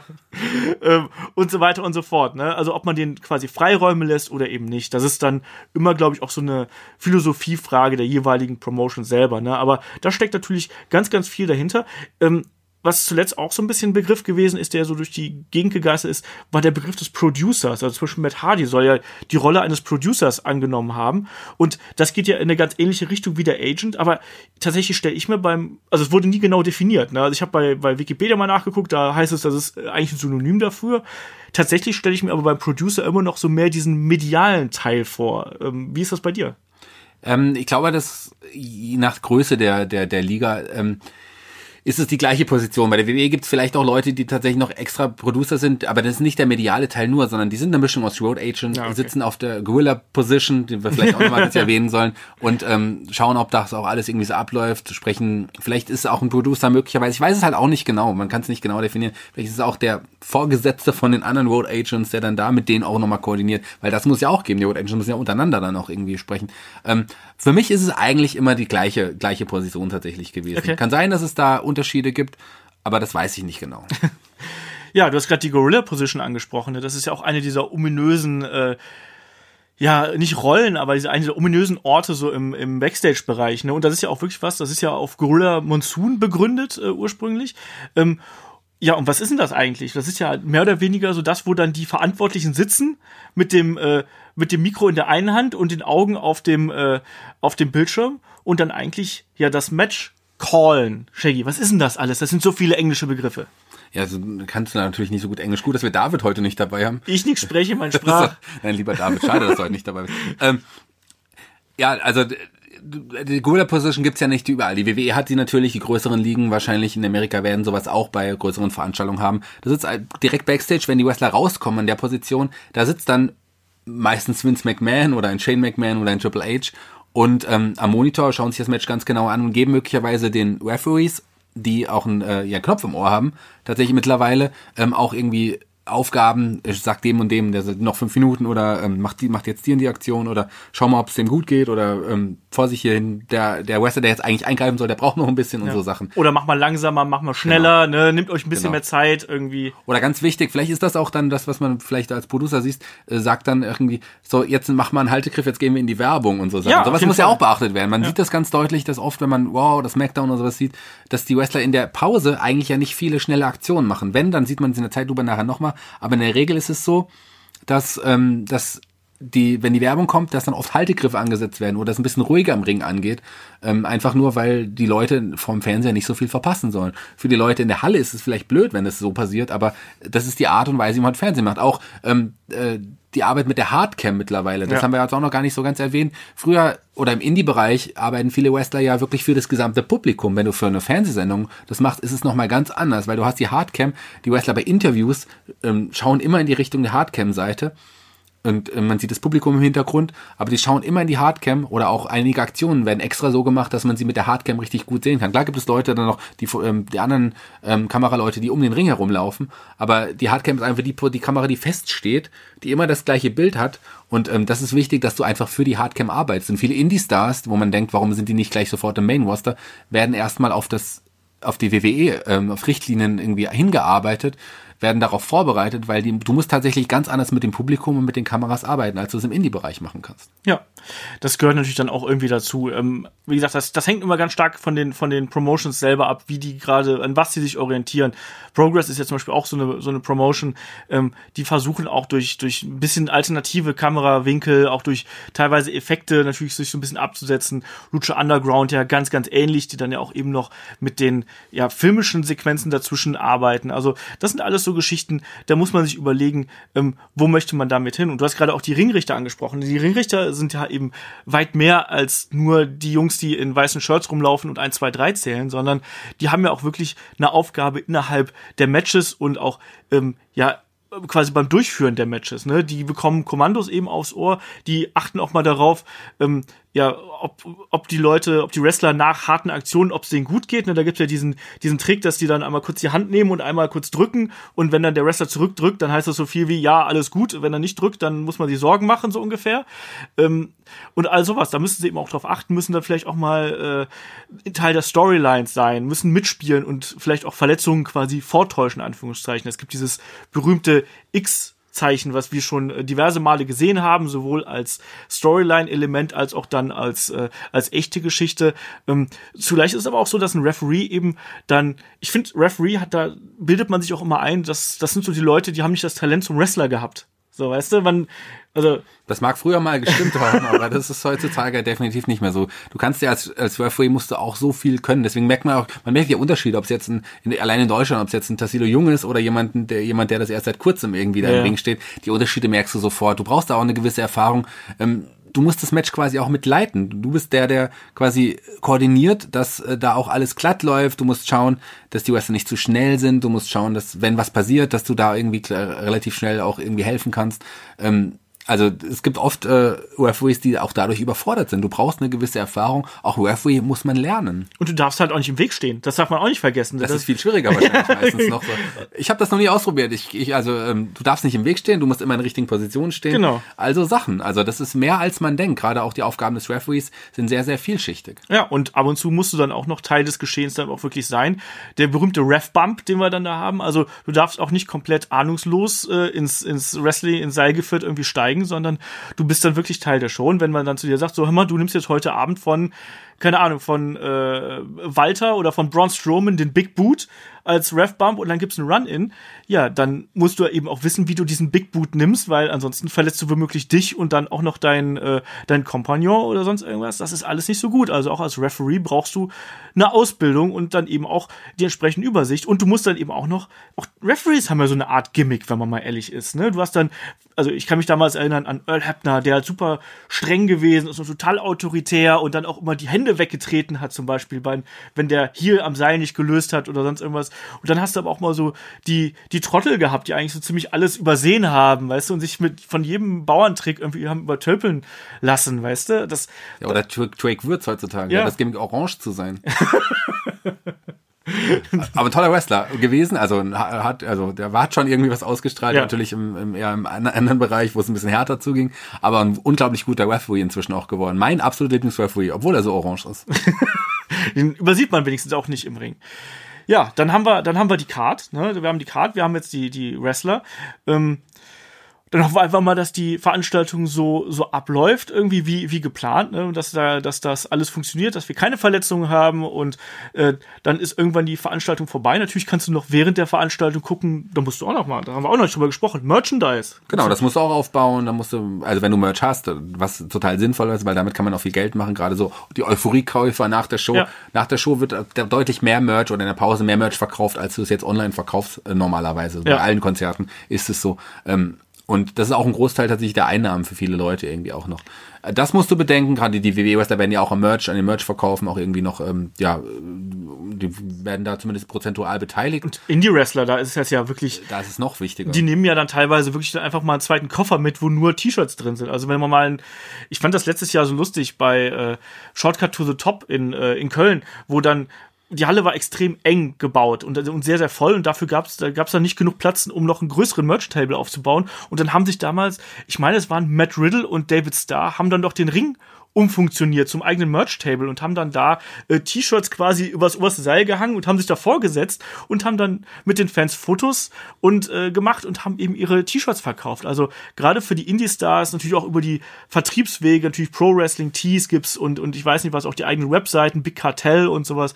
Das ist ein essentieller Bestandteil dafür, dass die Jungs da auch wirklich mit über die Runden kommen. Und da auch wieder, wenn ihr einen Wrestler geil findet, ist genauso wie wenn ihr einen Podcast geil findet, unterstützt die, weil äh, das brauchen die auch. Also auch die stecken, also die halten ja noch viel mehr die Knochen hin, als was wir hier machen, Shaggy. Ja gut, wenn ich neben dir sitze, dann halte ich auch schon arg meine Knochen hin. Ja. Das kann man vielleicht ein bisschen so vergleichen, aber ansonsten ähm, hast du vollkommen recht, was du sagst. Ja, und dann äh, die Show, also man will, dass die Show äh, natürlich ohne Risiken, ohne Zwischenfälle durchläuft, kann immer was passieren, dann muss man auch schnell reagieren, je, nachdem was ist, was auch sein kann, der Ton fällt aus, was wir auch schon hatten, dass äh, der Rechner mit den äh, Themes dann plötzlich ausfällt, so Sachen, da muss man einfach reagieren. Ähm, oder irgendwas anderes kaputt geht, irgendein Licht kaputt geht, dann, man muss eine Möglichkeit haben, darauf irgendwie äh, ähm, in gewisser Weise, so dass man die Show noch retten kann, auch wirklich eine Lösung zu finden. Und ähm, das ist auch immer ganz wichtig. Also Ja. da braucht man auch so ein bisschen Erfahrung tatsächlich. Das muss man auch alles bedenken. Und natürlich dann auch irgendwie, dass du die Fans unter Kontrolle hältst, ne? Also das darf man auch nicht vergessen. Ähm, äh, da ist mal meine Lieblingsgeschichte Rock'n'Roll Wrestling Bash irgendwie, ne? Äh, wo das ist ja eine Party, eine Party mit ein bisschen Catch dabei, wo ich auch mal erlebt habe, dass, dass ein Besoffener äh, dann in den Ring gesprungen ist und da groß rumgetanzt hat, ähm, bis er dann eben äh, quasi aus dem, aus dem Ring geworfen worden ist auf etwas gröbere Art und Weise. Ne? Auch da muss man eben dann die äh, Sicherheit der, der Wrestler äh, gewährleisten, damit es da eben zu keinerlei Problemen kommt. Das sind alles solche Dinge, ne? Und im Idealfall gehen dann irgendwann die Fans, nachdem sie Merchandise gekauft haben, die Show gesehen haben, ähm, gehen sie da zufrieden nach Hause. Ähm, ja, und da muss man aber auch noch abbauen, Shaggy. Irgendjemand muss jetzt Licht ausmachen. Da muss man abbauen. Im Fuller bin ich zum Glück der, der das Licht ausmacht. Aber ähm, er muss auf jeden Fall abgebaut werden, wieder alles eingeladen und weiter geht's zur nächsten Tour. Ich meine, wir haben jetzt über das geredet, was am Vorfeld passiert. Aber allein, lass uns nochmal allein den Tag rekapitulieren. In der Regel sind die, die Wrestler, die ganzen Offiziellen, Stunden unterwegs, bis sie Ja. erstmal in der Halle sind. Dann bauen sie mehrere Stunden auf. Jetzt bei einer WWE zum Beispiel auch viele, viele Stunden bauen die auf. Dann gibt's die Show, die vielleicht drei Stunden dauert. Dann wird wieder abgebaut, alles wieder eingepackt und mehrere Stunden wieder zur nächsten Halle gefahren und das tagtäglich. Und ähm, die Wrestler sind vielleicht am Tag 20 Minuten im Ring, 30 Minuten mit ein bisschen mit Training, natürlich aufwärmen und sowas vorher. Was sie auch machen müssen, natürlich trainieren. Vor Vorfeld auch irgendwie Ja, im Körper trainieren und sowas. Das muss man nebenher immer schauen. koordinieren. Medientermine. Medientermine. Die müssen auch mal schauen, wo sie dann immer trainieren. Die müssen schauen, wo ist das nächste Fitnessstudio, wenn sie in der nächsten, in der nächsten Stadt sind. Wo können sie überhaupt trainieren, ohne Mitglied zu sein und sowas. Sowas gibt's ja auch. Das musst du auch bedenken. Und dann geht's wieder Stunden. Die, die Wrestler sind auf jeden Fall mehr unterwegs, also das Zehnfache am Tag wahrscheinlich unterwegs, als dass sie jetzt im Ring stehen. Ja, man sieht das ja auch gerade bei den ganz knallharten Indie-Stars. Also wie gesagt, David Starr ist da für mich immer ein Ausrufezeichen, weil es einfach, da musst du nur bei ihm bei Twitter mal schauen, wie viele Termine der einfach abklappert, wie viele Länder der innerhalb von einer Woche sieht. Dann da fährt er mal von England nach Irland, von Irland von mir aus nach Schottland, dann irgendwo nach äh, irgendwo, weiß ich nicht, nach Prag oder sonst irgendwas und dann kommt er wieder zurück nach Deutschland und überall bestreitet er quasi einen Kampf und reist dann schon wieder weiter. Also das ist ein unglaublicher Turnus und deswegen musst du da auch schauen, dass du den Wrestlern da so ein bisschen eine Chance gibst, äh, äh, sich zu erholen. Ne? Und auf der anderen Seite, für dich als, als Vermarkter und Veranstalter geht's ja dann auch noch mal los. Ne? Dann musst du vielleicht auch noch schauen, so wie vertreibe ich denn jetzt diesen Event? Ne? Die Abendkasse ist ja schön und gut, aber ist ja dann auch irgendwie relativ endlich. Dann habe ich aber noch die Möglichkeit natürlich auch noch, weiß ich gar nicht, so DVDs zu verkaufen. Ne? Wo mache ich das? Ähm, oder Blu-rays, was auch immer. Wo mache ich das? Wie groß ist da der Absatz? Wie, wie viel verdiene ich dadurch noch? Ne? Gut, aber bevor du die dann verkaufen kannst, musst du erstmal tatsächlich, da musst du erstmal schneiden. Ja. Das ist das, das ist ja nochmal die, die ganze Arbeit. Also allein, ich weiß, äh, ich schneide nicht so oft, ich schneide man- manchmal einen Podcast, aber so, also Bildmaterial habe ich früher mal ähm, so ein bisschen geschnitten, so das Hobby. Ähm, aber das ist ja auch eine Menge Arbeit. Wenn Ja, du eine Show von drei Stunden hast, hast du die nicht in drei Stunden geschnitten. Das war wahrscheinlich auch das Zehnfache an Arbeit oder so. Ja, und je mehr Kameras du hast, umso komplizierter wird's natürlich, ne? Das musst du bedenken. Ton muss dann natürlich auch irgendwie und alles passen. Und dann kannst du es erst irgendwie vertreiben. Das muss auch noch kommentiert werden. Wenn es jetzt nicht live vor Ort kommentiert wird, ähm, sind dann ja Kommentatoren, die das dann noch, wenn es fertig geschnitten ist, nochmal besprechen und so Ja. weiter. Also all das äh, muss alles auch noch bedacht werden und sind auch noch zusätzliche Kosten. Ja, ne, und wie gesagt, dann, dann gucken, wie, wie kannst du es noch unter die Leute bringen? Hast du vielleicht ein Network oder sonst irgendwas? Also bei WWE ist es ja eh ganz klar. Äh, ansonsten gibt's ja dann auch WWN und solche Geschichten gibt's dann noch, wo du dann eben auch Indie-Promotions siehst. Ähm, bei WXW Now zum Beispiel hast du auch inzwischen diverse äh, Indie-Ligen, also von CZW, äh, Body Slam Shaggy ähm, und, und äh, Wrestle Cult und ich weiß nicht, was da noch alles ist. Ähm, äh, Next Step und sowas gibt's ja auch inzwischen alles. Ähm, dass du dann einfach versuchst aus deinem Produkt quasi das Maximale an ja, Reichweite rauszuholen. Ne? Dann natürlich noch mal vielleicht auch noch mal ein paar schöne Highlight-Clips für Social Media schneiden, vielleicht auch mal ein paar GIFs noch rausschneiden, vielleicht hast du da noch ein paar talentierte Leute irgendwie am, am Schnittgerät zu Hause. Also es ist echt unfassbar viel Arbeit und im Endeffekt hält man dann ja auch als Veranstalter da selber den Kopf hin. Und Jackie, wenn du da Lokalveranstalter bist, vielleicht auch mal so eine ganz, ganz äh, persönliche Frage, wie viel Kontakt hat man eigentlich mit den Wrestlern, wenn man da so Lokalveranstalter ist? Ähm, das kommt immer natürlich ganz drauf an, irgendwie so also ich mache das ja, bin ja nicht nur in Fulda dann bei den Shows dabei, ich bin auch bei anderen Shows dann manchmal und bei größeren Veranstaltungen helfe ich ja auch so soweit ich kann irgendwie auch manchmal mal mit. Ähm, ich bin dann viel in Kontakt auch mit den Wrestlern. Man hat aber auch dann schon so Wrestler, mit denen man sich besser versteht, wo man weiß, hey, das, die würde ich jetzt als als guten Kumpel irgendwie so bezeichnen, mit denen kann man Spaß haben und so, die, die hat man dann auch immer irgendwie dabei. Aber nicht nur Wrestler, auch die anderen Mitarbeiter. Also ich mache da keinen Unterschied jetzt, ob es jetzt Wrestler sind oder ob es jetzt ein, ein, ein, ein, jemand von der Ringcrew ist oder so jemand. Also ich, äh, für mich ist das eigentlich das alle eine Familie quasi, alles Leute, äh, die ich entweder mag oder halt äh, mit denen ich jetzt weniger so zu tun habe. Aber ähm, wie ich schon gesagt habe, ich respektiere jeden, der sich dafür den Arsch aufreißt und das macht ja wirklich eigentlich jeder, der äh, hinter den Kulissen auch irgendwie aktiv ist und da hilft. Und das ist eine tolle Sache, das Wrestling in Deutschland und und Wrestling generell auch irgendwie zu unterstützen. Ja, und es, man muss ja auch einfach sagen, dass das Wrestling wächst ja äh, derzeit noch. Also man merkt das ja auch, auch wenn es jetzt hier und da so ein bisschen kriselt, gerade natürlich bei, bei WWE merkt man, dass die Zuschauerzahlen zurückgehen, aber ich glaube schon, dass das Wrestling mehr im, im Mainstream angelangt derzeit, aber eben auf eine andere Art und Weise, auf eine vielfältige Art und Weise, als wir das noch vor einer gewissen Zeit gehabt haben. Und ich glaube, das ist äh, eine positive Entwicklung. Und ich glaube, das Veranstalten von, von äh, Wrestling ähm, wird damit auch immer interessanter. Und man merkt das ja auch, es gibt immer wieder neue Ligen. Bei den einen klappt das, äh, mit, dass sie sich etablieren, bei den anderen nicht. Es gab ja jetzt auch zuletzt in Deutschland, gab es ja auch noch äh, Promotions, die aufgrund von Sponsorenproblemen dann äh, quasi die erste Veranstaltung nicht irgendwie durchführen konnten. Aber da ist eine Entwicklung da, das Interesse ist da. Aber man, da muss man auch eben sagen, es kann nicht alles, was man an die Wand wirft, bleibt auch gleichzeitig kleben, ne? Das ist richtig. Und wenn ihr euch dazu entscheidet, tatsächlich mal so eine Wrestling-Veranstaltung auf die Beine zu stellen, solltet ihr es nicht machen, weil ihr unbedingt auch mal General Manager spielen wollt oder sowas. Das sollte wirklich nicht der Grund sein. Bei genau. keinem. Das, das, so Gründe gab es ja auch schon in der Vergangenheit. Die haben meistens dann zu einem finanziellen Fiasko geführt. Ihr solltet es aber auch trotzdem auch nicht machen, um Geld zu verdienen, weil so richtig viel Geld ähm, kann man damit tatsächlich in Deutschland auch nicht so verdienen, Einfach, ähm, weil du alles, was du noch brauchst für eine Veranstaltung, ja beischaffen musst. Die WWE hat es schon mal, deswegen kann sie auch ja 5.000 bis 8.000, 10.000 Leute oder so in die Halle kriegen, je nachdem, wie viel da auch kommen. Manchmal auch nur 3.000. Das weiß man nicht. Schauen wir mal, wie viel nachher in Köln sind. Ähm, also du darfst es nicht machen, um Geld zu verdienen. So viel Geld bleibt da letzten Endes nicht hängen. Ich habe das Glück, dass ich halt viele Sachen wie Halle und sowas umsonst bekomme und dann das sind aber auch nochmal Kosten, die du normalerweise hast. Also bei normalen Konzerten zum Beispiel, ich sag's jetzt mal grob, ähm, man redet ja nicht so über Geld. Also ein normales Konzert, wenn du dann Künstler oder eine Band buchst, machst du oft so prozentuale Deals quasi. Mhm. Oder du hast eine Festgage. So, aber ganz oft, wir arbeiten ähm, häufiger mit prozeduralen Deals, da kriegt der Künstler oder ähm, die Agentur des Künstlers 60 Prozent wahrscheinlich der Eintrittseinnahmen, so grob gesagt. Das variiert sehr. Das heißt, du hast 40 Prozent noch übrig, davon musst du aber alles bezahlen, was mhm. du hast. Oft bleibt da gar nicht also gar kein Geld hängen oder ganz wenig Geld hängen oder oft zahlst du auch irgendwie drauf, weil du, du brauchst dann eine gewisse Anzahl an Zuschauern, um das wirklich zu refinanzieren, um ein bisschen Gewinn zu machen. Genau, und dann natürlich beim deutschen Markt, den wir hier haben.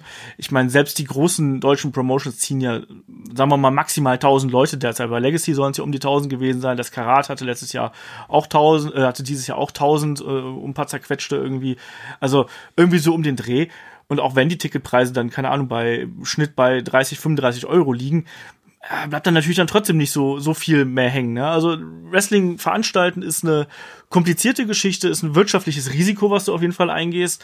Ähm, und da liegt zumindest hierzulande nicht das Geld drin und äh, auch in den, klar, Indie-Promotions, da kann das funktionieren. Da gibt's ja auch genug Promotions, die sich da einen guten Namen gemacht haben, sei es das Progress, Ring of Honor oder was auch immer. Ring of Honor inzwischen natürlich keine Independent Promotion mehr, genauso wie New Japan, aber die haben inzwischen auch einfach so, so einen Status erreicht, dass die Leute da hingehen, ähm, weil sie ein gutes Produkt kennen und weil sie einen gewissen ähm, Value haben, ähm, der auch da nicht unterschritten wird. Und entsprechend haben die da quasi eine gewisse Sicherheit. Aber auch Ring of Honor hatte ja tierische Probleme gehabt. New Japan war auch nicht immer so groß, wie es jetzt gewesen ist. Also ähm, das ist immer, man braucht einen langen Atem, glaube ich. Ich glaube, so kann man das ganz gut zusammenfassen, oder? Man braucht einen langen Atem und man braucht ein finanzielles Polster auf ja. jeden Fall. Und wirklich, man muss mit dem Herz auch dabei sein, weil Wrestling ist im Gegensatz zu vielen anderen ähm, Konzerten, die ich veranstalte, für mich auch ein Herzensprojekt. Also ist es irgendwie ein ganz, gegen ganz andere Herangehensweise, als wenn ich jetzt ähm, einen Dieter Nur bei uns habe oder keine Ahnung oder ähm, Seed oder was auch immer. So, obwohl ich die die Bands auch mag und auch schon lange kenne oder die Künstler auch schon lange kenne, ist es trotzdem ein Unterschied, wenn ich jetzt, äh, wenn die WXW jetzt zu mir ins Haus geht, dann freue ich mich schon noch mal mehr, weil ich weiß, ich sehe jetzt den Christian Jacobi wieder, ich sehe den Dennis wieder, ich sehe und so weiter. Das, das ist einfach schön, die Leute dann auch irgendwie so wiederzusehen. Das macht dann schon Spaß. Das ist tatsächlich was ganz anderes. Das ist für mich auch ein Herzensprojekt. Mhm. Das ist auch nichts, womit ich jetzt wirklich viel Geld verdiene. Darum geht, ging es mir nie und geht es mir auch irgendwie nicht. Das ist schon was Besonderes. Geld verdienen möchten wir aber mit Headlock Championship Wrestling. Olaf, Olaf, Olaf, du willst General Manager sein. Genau, ich will unbedingt mal eine Matchcard booken. Ja, und ich möchte gern dann der Manager der Ringbegleitung von Kenny Omega und den Young Bucks. Die würde ich dann zum Ringen gerne begleiten gegen Ricochet. Genau, und zum Abschluss hier des Hauptthemas, äh, natürlich unsere Frage an euch.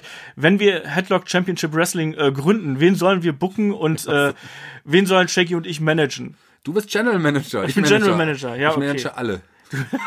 du bist der Sunny Ono von Headlock Championship ja. Wrestling, ja? Ich möchte die Young Bucks managen. Ich hätte jetzt gedacht, dass du irgendwie hier eine Dame managen wirst oder so. Das hat man auch noch nicht. Wir haben noch keine männlichen Manager quasi an Seite von Damen, oder? Bis jetzt aktuell bei WWE. Oder bei irgendwo. Das stimmt und äh, weißt du, was ich mache? Ich werde mich jetzt sofort bewerben, nachdem wir jetzt gleich dann die Fragen beantwortet haben, werde ich mich sofort bewerben. Ich würde gern Ginny managen hier in Europa und Chris Wolf und Paige und Sonja Deville. ja, mal schauen, ob das funktioniert. Aber also nicht mit so nicht so eine Herangehensweise. Solltet wirklich das Produkt respektieren. Wir haben jetzt ein bisschen überzogen reagiert. Ihr sollt das Produkt respektieren und es sollte niemals um euch gehen, sondern generell um das, was ihr da präsentiert. Wrestling ist was Wichtiges. Helft beim Wrestling-Wachstum gerne mit, aber nur wenn ihr einen langfristigen Plan habt, wenn ihr wirklich äh, wenn ihr wirklich sicher seid, dass ihr das machen wollt, wenn ihr, wenn ihr das, wenn ihr das absichern könnt finanziell, wenn ihr wirklich auch ähm, die Kontakte habt, dann macht erst das. Ansonsten äh, holt euch Experten dazu, fragt gerne nach, wenn ihr was wollt, fragt mal die WXW nach, fragt die anderen Ligen nach, ob die, die, die euch zusammenarbeiten wollen. Wenn ihr das Geld dazu habt und auch das, die Möglichkeiten, dann gerne. Aber das solltet ihr auf jeden Fall zuerst haben. Wenn ihr einen Rat braucht, fragt Olaf oder mich. Ähm, gerne, wir helfen da auch mal gerne mit, wenn ihr das wollt. Aber bedenkt das natürlich vorher. Genau, schreibt uns da gerne an fragen.headlock.de oder ähm, einfach an Facebook oder sonst irgendwas, dann stellen wir da gerne auch einen Kontakt her oder so, wenn ihr da wirklich Interesse dran habt.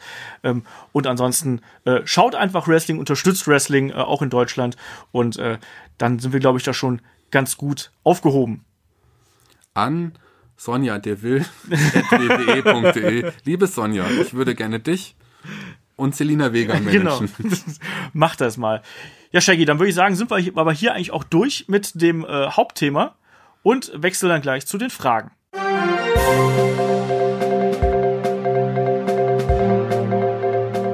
So, wir machen eine spontane Planänderung. Wir hatten ja eigentlich noch so ein bisschen der Vergangenheit vom Tryout und von dem WWE-Event in Köln gesprochen, aber ja, jetzt ist es tags drauf und der Shaggy und ich, äh, ja, haben uns dann doch darauf geeinigt, dass wir doch drüber plaudern sollten. Shaggy, wir hatten gestern einen vollen Tag, oder? Unglaublich vollen Tag. Also nach der Aufnahme des ersten Teils des genau. Hauptthemas vom Podcast sind wir direkt flugs zur Halle, wo das Tryout stattfand. Ja, genau. Und da ging es dann auch wirklich los. Und da sind wir dann eben, wir sind von äh, WWE persönlich eingeladen worden und ähm, haben uns dann da äh, das Tryout angeschaut. Ne? Wir, ihr habt ja mitbekommen, äh, 44 äh, Talente aus Deutschland und äh, Umland äh, waren da eingeladen und haben da eben ja ihr Können unter Beweis gestellt. Das Tryout begann schon äh, äh, drei Tage zuvor, also äh, gestern war quasi nur noch so ein bisschen, ja, wie soll man sagen, äh, Medienveranstaltung und dann eben auch noch äh, so ein bisschen, ja, äh, wie soll man sagen, Resultate sammeln, glaube ich. Ich glaube, das ist das richtige Wort. Und Shaggy, wir haben auch ganz viele Interviews äh, geführt, die wir da gehabt haben. Äh, nicht nur mit, mit Wrestlern, sondern auch mit, mit Trainern und auch vor allem mit äh, dem Talent Scout von äh, WWE. Das fand ich übrigens sehr interessant. Das ist richtig, super interessant. Auf jeden Fall, das werden wir auch äh, bei Zeiten veröffentlichen. Hört da mal rein. Es lohnt sich auf jeden Fall. Sehr interessante Fragen, die Olaf gestellt hat und äh, sehr interessante Antworten meiner Meinung nach. Ja, also auch da ging es dann darum, wie die Zusammenarbeit mit den Indie-Promotions funktioniert und solche Geschichten. Also da werden wir das noch äh, ähm, auf jeden Fall auf YouTube veröffentlichen. Ähm, ruhig da mal vorbeischauen. Also man kann sagen, um das, um jetzt hier nicht euch die Nase lang zu machen, also da wurde unter anderem dann erzählt, dass man manche Promotions eben ähm, mit Know-how unterstützt, andere dann eben zum Beispiel mit äh, auch finanziellen Mitteln, andere dann natürlich auch mit äh, Talent, wie wir es jetzt ja dann auch zum Beispiel bei der WXW sehen, wo da ein Marcel äh, Bartel dann äh, Ende des Jahres nochmal auftritt. Ähm, ansonsten haben wir da auch mit, mit ganz vielen äh, deutschen Talents gesprochen, also Ilya Dragunov wahrscheinlich der, der bekannteste, den wir da gehabt haben und ich fand die Organisation da sehr beeindruckend, also die Jungs haben sich da wirklich ins Zeug gelegt, muss man sagen, also äh, da wurde hart gearbeitet, es wurde viel geschwitzt. Äh, wir haben viele, viele bekannte Gesichter gesehen. Und äh, Shaggy, von denen, die wir da gesehen haben, wem rechnest du dir da am äh, meisten Chancen aus? Wir hatten ja da auch Leute, von den Leuten, die wir kennen, zum Beispiel Lucky Kid dabei, wir hatten Jörn Simmons gesehen, Oliver Carter, die Arrows of Hungary waren auch, auch mit dabei. Ähm, ja, also im Grunde gönne ich es ja allen irgendwie auf eine gewisse Art und Weise. Da waren noch mehr Gesichter, Jay Skillett, Francis Caspian, also wirklich viele, viele Leute, die man hier in der deutschen Szene irgendwie auch kennt. Wir haben jetzt einige leider wahrscheinlich vergessen zu erwähnen, aber ja. da gibt es definitiv noch mehr und auch alle, viele Leute, denen man das wirklich zutrauen könnte. Die WWE weitet sich immer mehr aus, breitet sich auch auf dem europäischen Festland aus und von daher könnte man auch hoffen und allen wünschen, weil ich glaube, das wollen alle auch gerne, dass sie es bei der WWE in irgendeiner Art und Weise schaffen, sei es NXT UK oder wie auch immer. Ich glaube, einem Ilya, den wir beide ja besonders gut auch kennen, dem würde ich es auch auf jeden Fall definitiv sehr, sehr gönnen. Der wünscht sich das und der hat wirklich in den letzten ja, Jahren richtig hart dafür gearbeitet und jetzt hat er so eine Chance und das würde ich ihm natürlich gönnen, aber allen anderen natürlich auch ich fand die Begeisterung der Wrestler für diese ganze Geschichte sehr, sehr beeindruckend. Also, ähm, wenn immer du mit den Leuten gesprochen hast, da wirkt wirklich das Feuer in den Augen und dass sie dann auch, da betont jeder auch natürlich, dass das ein, ein Traum für sie ist, äh, natürlich auf der ganz, ganz großen Bühne zu stehen. Und da sage ich ganz ehrlich, das habe ich gestern auch schon zu dir während des Tryouts gemeint. Ich finde, solche Geschichten rücken dann so die eigene Fanperspektive gerade immer irgendwie mal so ein bisschen, ne? weil du siehst dann eben die Leute, die wirklich dann ihren Kindheitstraum irgendwie erfüllen und man selber ist ja dann auch mal so ein bisschen als Fan gerne mal ein bisschen egoistisch und sagt, nein, die sollen bitte nicht weg, aber ich glaube, da muss man auch als Fan so ein bisschen Verständnis für mitbringen, dass da auch einfach, ja, wie gesagt, das ist ja das Ziel eines Wrestlers eigentlich, dass sie da äh, bei WWE irgendwann landen, Shaggy. Genauso ist das. Das ist das Ziel von vielen und das will man ihnen auch wünschen. Das, das haben sie sich verdient, er hat erarbeitet. Jetzt allein bei den vier Tagen sind viele ja bis ans Limit ihrer körperlichen Leistungsfähigkeit gegangen und auch noch drüber, so das, ja. das haben einige auch gesagt dann zu uns später noch. Ähm, das war wohl echt anstrengend und hart, aber die wissen ja, wofür sie es tun und es ist allen nur zu wünschen, dass sie ihren Traum erfüllen können, weil ich meine, die sind ein Teil des Wrestlings, wir alle lieben Wrestling, genauso wie die. Die sind ja auch als Fans, haben sie im Wrestling angefangen und sind jetzt so weit, dass sie wirklich noch die Möglichkeit haben, noch einen Schritt weiter zu gehen. Und es gibt sicherlich Leute, die nicht unbedingt zur WWE wollen, aber das ist, glaube ich, in Minderheit. Wenn du bei der WWE bist, du bist beim Marktführer, dann hast du es geschafft. Das ist das Nonplusultra. Höher geht's nicht. Ja, und zwei, die es schon geschafft haben, sind natürlich Marcel Bartel und Fabian Eichner, die uns dann gestern auch noch, äh, wohlgemerkt, als Pressevorführung einfach mal so ein Match auf die Beine gestellt haben, da in dem Performance äh, oder in dem im Tryout-Ring eigentlich. Und die haben da auch ordentlich abgeledert. Also ich hab, war da echt überrascht. Das war ein langes Match, das ging über zehn Minuten gefühlt. Ähm, könnt ihr euch bei uns auf dem YouTube-Kanal ebenfalls anschauen. Mit einer Kamera gefilmt, ein bisschen wackelig. Äh, aber zumindest, dass ihr einen Eindruck davon bekommt, was da so passiert ist. Ähm, haben wir komplett aufgenommen mit äh, ein, zwei, drei kleinen Schnitten, aber nichts Nennenswertes, was da rausgegangen ist. Ähm, die beiden haben mich auch beeindruckt, weil die ja wirklich dann auch hier quasi ja eigentlich so von den, von den Prospects, die sie mal gewesen sind, dann zu den, ja, jetzt wirklich sowas wie Agents geworden sind. Das fand ich krass. Ja, also zumindest bei dem Tryout hatten sie wirklich so eine Position inne und äh, ähm, man sieht, man, wir kennen beide ja auch noch von früher und müssen auch sagen, was eine unglaubliche ja, Leistungssteigerung sie in den letzten anderthalb Jahren einfach äh, gebracht haben. Auch ein, ein, ein, ein Junior, Marcel Bartel, der ist noch mal in die Breite gegangen und irgendwie auch in die Höhe, hatte ich ja. irgendwie so das Gefühl, als ich kurz mit ihm geredet habe. Also der, der hat sich krass entwickelt. Fabian Eichner, auch unbestritten, unglaublich guter Wrestler. Ähm, der hat auch so einen Riesensprung gemacht einfach. Ist ja nicht auch aktuell nicht auch umsonst auch bei Evolve auch Champion geworden. Jupp. Definitiv. Aber man hat auch am Rande des Tryouts waren Leute wie Alex White, der auch in der Halle war. Genau. Alpha Female, Jesse Gabbard war auch zu sehen in der Halle. Also da noch mehr Leute, die auch ähm, am Rande auch mit Wrestling, ähm, ja, die nicht mehr im Ring stehen, aber als Trainer und ja, eigene auch, äh, ja, Alex White ja eine eigene Liga auch hat, irgendwie auch in der Position auch vor Ort waren. Ja, also ganz interessant war auch, dass immer wieder betont worden ist, dass WXW und NEW da äh, wirklich auf dem Bildschirm von äh, der WWE sind. Das fand ich sehr interessant. Es wurden keine, also von den von den Scouts oder auch von den Trainern wurden keine mhm. anderen deutschen Promotions explizit genannt. Also es waren auch Wrestler von der GWF da, also George Kukash war zum Beispiel äh, zugegen, aber da wurde jetzt nicht so äh, ja drauf gepocht. Es wurde nicht extra betont, dass da sowas ist. Man hat dann gesagt, ja, es gibt auch noch noch andere quasi. Aber das ist natürlich eine ganz andere Geschichte. Ja, ansonsten war das echt eine, eine sehr interessanter Einblick, den WWE uns da gewährt hat. Und der Tag gestern wurde dann abgerundet äh, von dem WWE-Event in Köln. Ja, und Shaggy, sag mal, wie hat dir das äh, gefallen? Also bei, bei Hausshows in Deutschland gehen ja die Meinungen so ein bisschen auseinander. Ich habe schon im Vorfeld so ein bisschen gesagt, so ja, die Card ist ja eigentlich so ein bisschen dünn. Ja, das ist richtig. Aber zuallererst, bevor wir zu der Hausshow kamen, hatten wir ja noch die Möglichkeit bei der Pre-Show, quasi, es gab noch so eine exklusive Veranstaltung ja, gut, auch für, für ja, uns Pressevertreter, für auch ein paar Promis, die auch vor Ort waren, Leute wie Echo Fresh oder Simon Gose, Johann Die anderen kannte ich jetzt nicht, noch Issy Gallegos, ehemals As 5 und so. Promis in der Kategorie waren auf jeden Fall noch vor Ort. Ähm, dann kamen noch ein paar WWE-Superstars raus, also die beiden genannten NXTler, genau. Eichner und, und Bartel waren auf jeden Fall da. Und dann kam noch Mickey James, Bobby Lashley, Jinder Mahal und die kamen auch noch, und haben sich kurz Fragen beantwortet. Es gab einen roten Teppich, ja. wo wir auch fotografiert worden ja. waren. Also da hat, hat, sich Olaf auch wie ein kleiner Star gefühlt. Einmal. Nein. Zur Abwechslung. das war schon. Janice übrigens, die, die ja Wrestling, bekannte Wrestling-Fotografin, genau. die auch bei der WXW aktiv ist, war auch den ganzen Tag tatsächlich dort äh, für Fotos äh, ähm, aktiv. Hat uns auch fotografiert. Hat uns auch fotografiert. Liebe Grüße an Janice. Ähm, toller, toller Tag und dann ging es zur Show.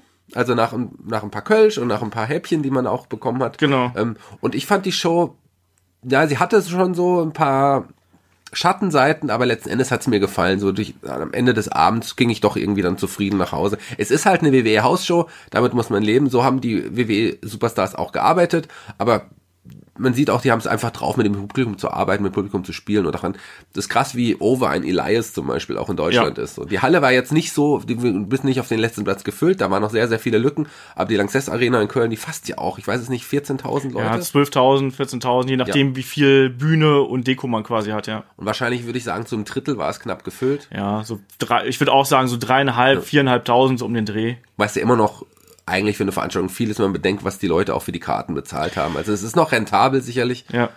Und ähm, ich fand es war eine gelungene Hausshow, die hat, hat schon Spaß gemacht. Stimmung war ganz gut, Stimmung war bei einigen Matches ähm, nicht so gut. Ja, da war es also, totenstill. Da war es totenstille äh, bei, bei ähm, Bella gegen, gegen Natalia zum Das Beispiel. war auch ein grottenschlechtes Match. Also das war von vorne bis hinten grauenvoll. Und was ich da besonders bemerkenswert fand, dass äh, nach dem Finish, also äh, Nikki Bella hat dann äh, mit dem äh, mit der Rack Attack äh, 2.0 hat sie ja dann gewonnen am Ende und Natalia ist sofort aus dem Ring gerutscht und wirklich quasi der, also sie hat den Austin Aries gemacht, sagen wir es mal so. Also sie ist wirklich aus, aus dem Ring gerutscht, hat nichts mehr verkauft und ist einfach Richtung Backstage gegangen.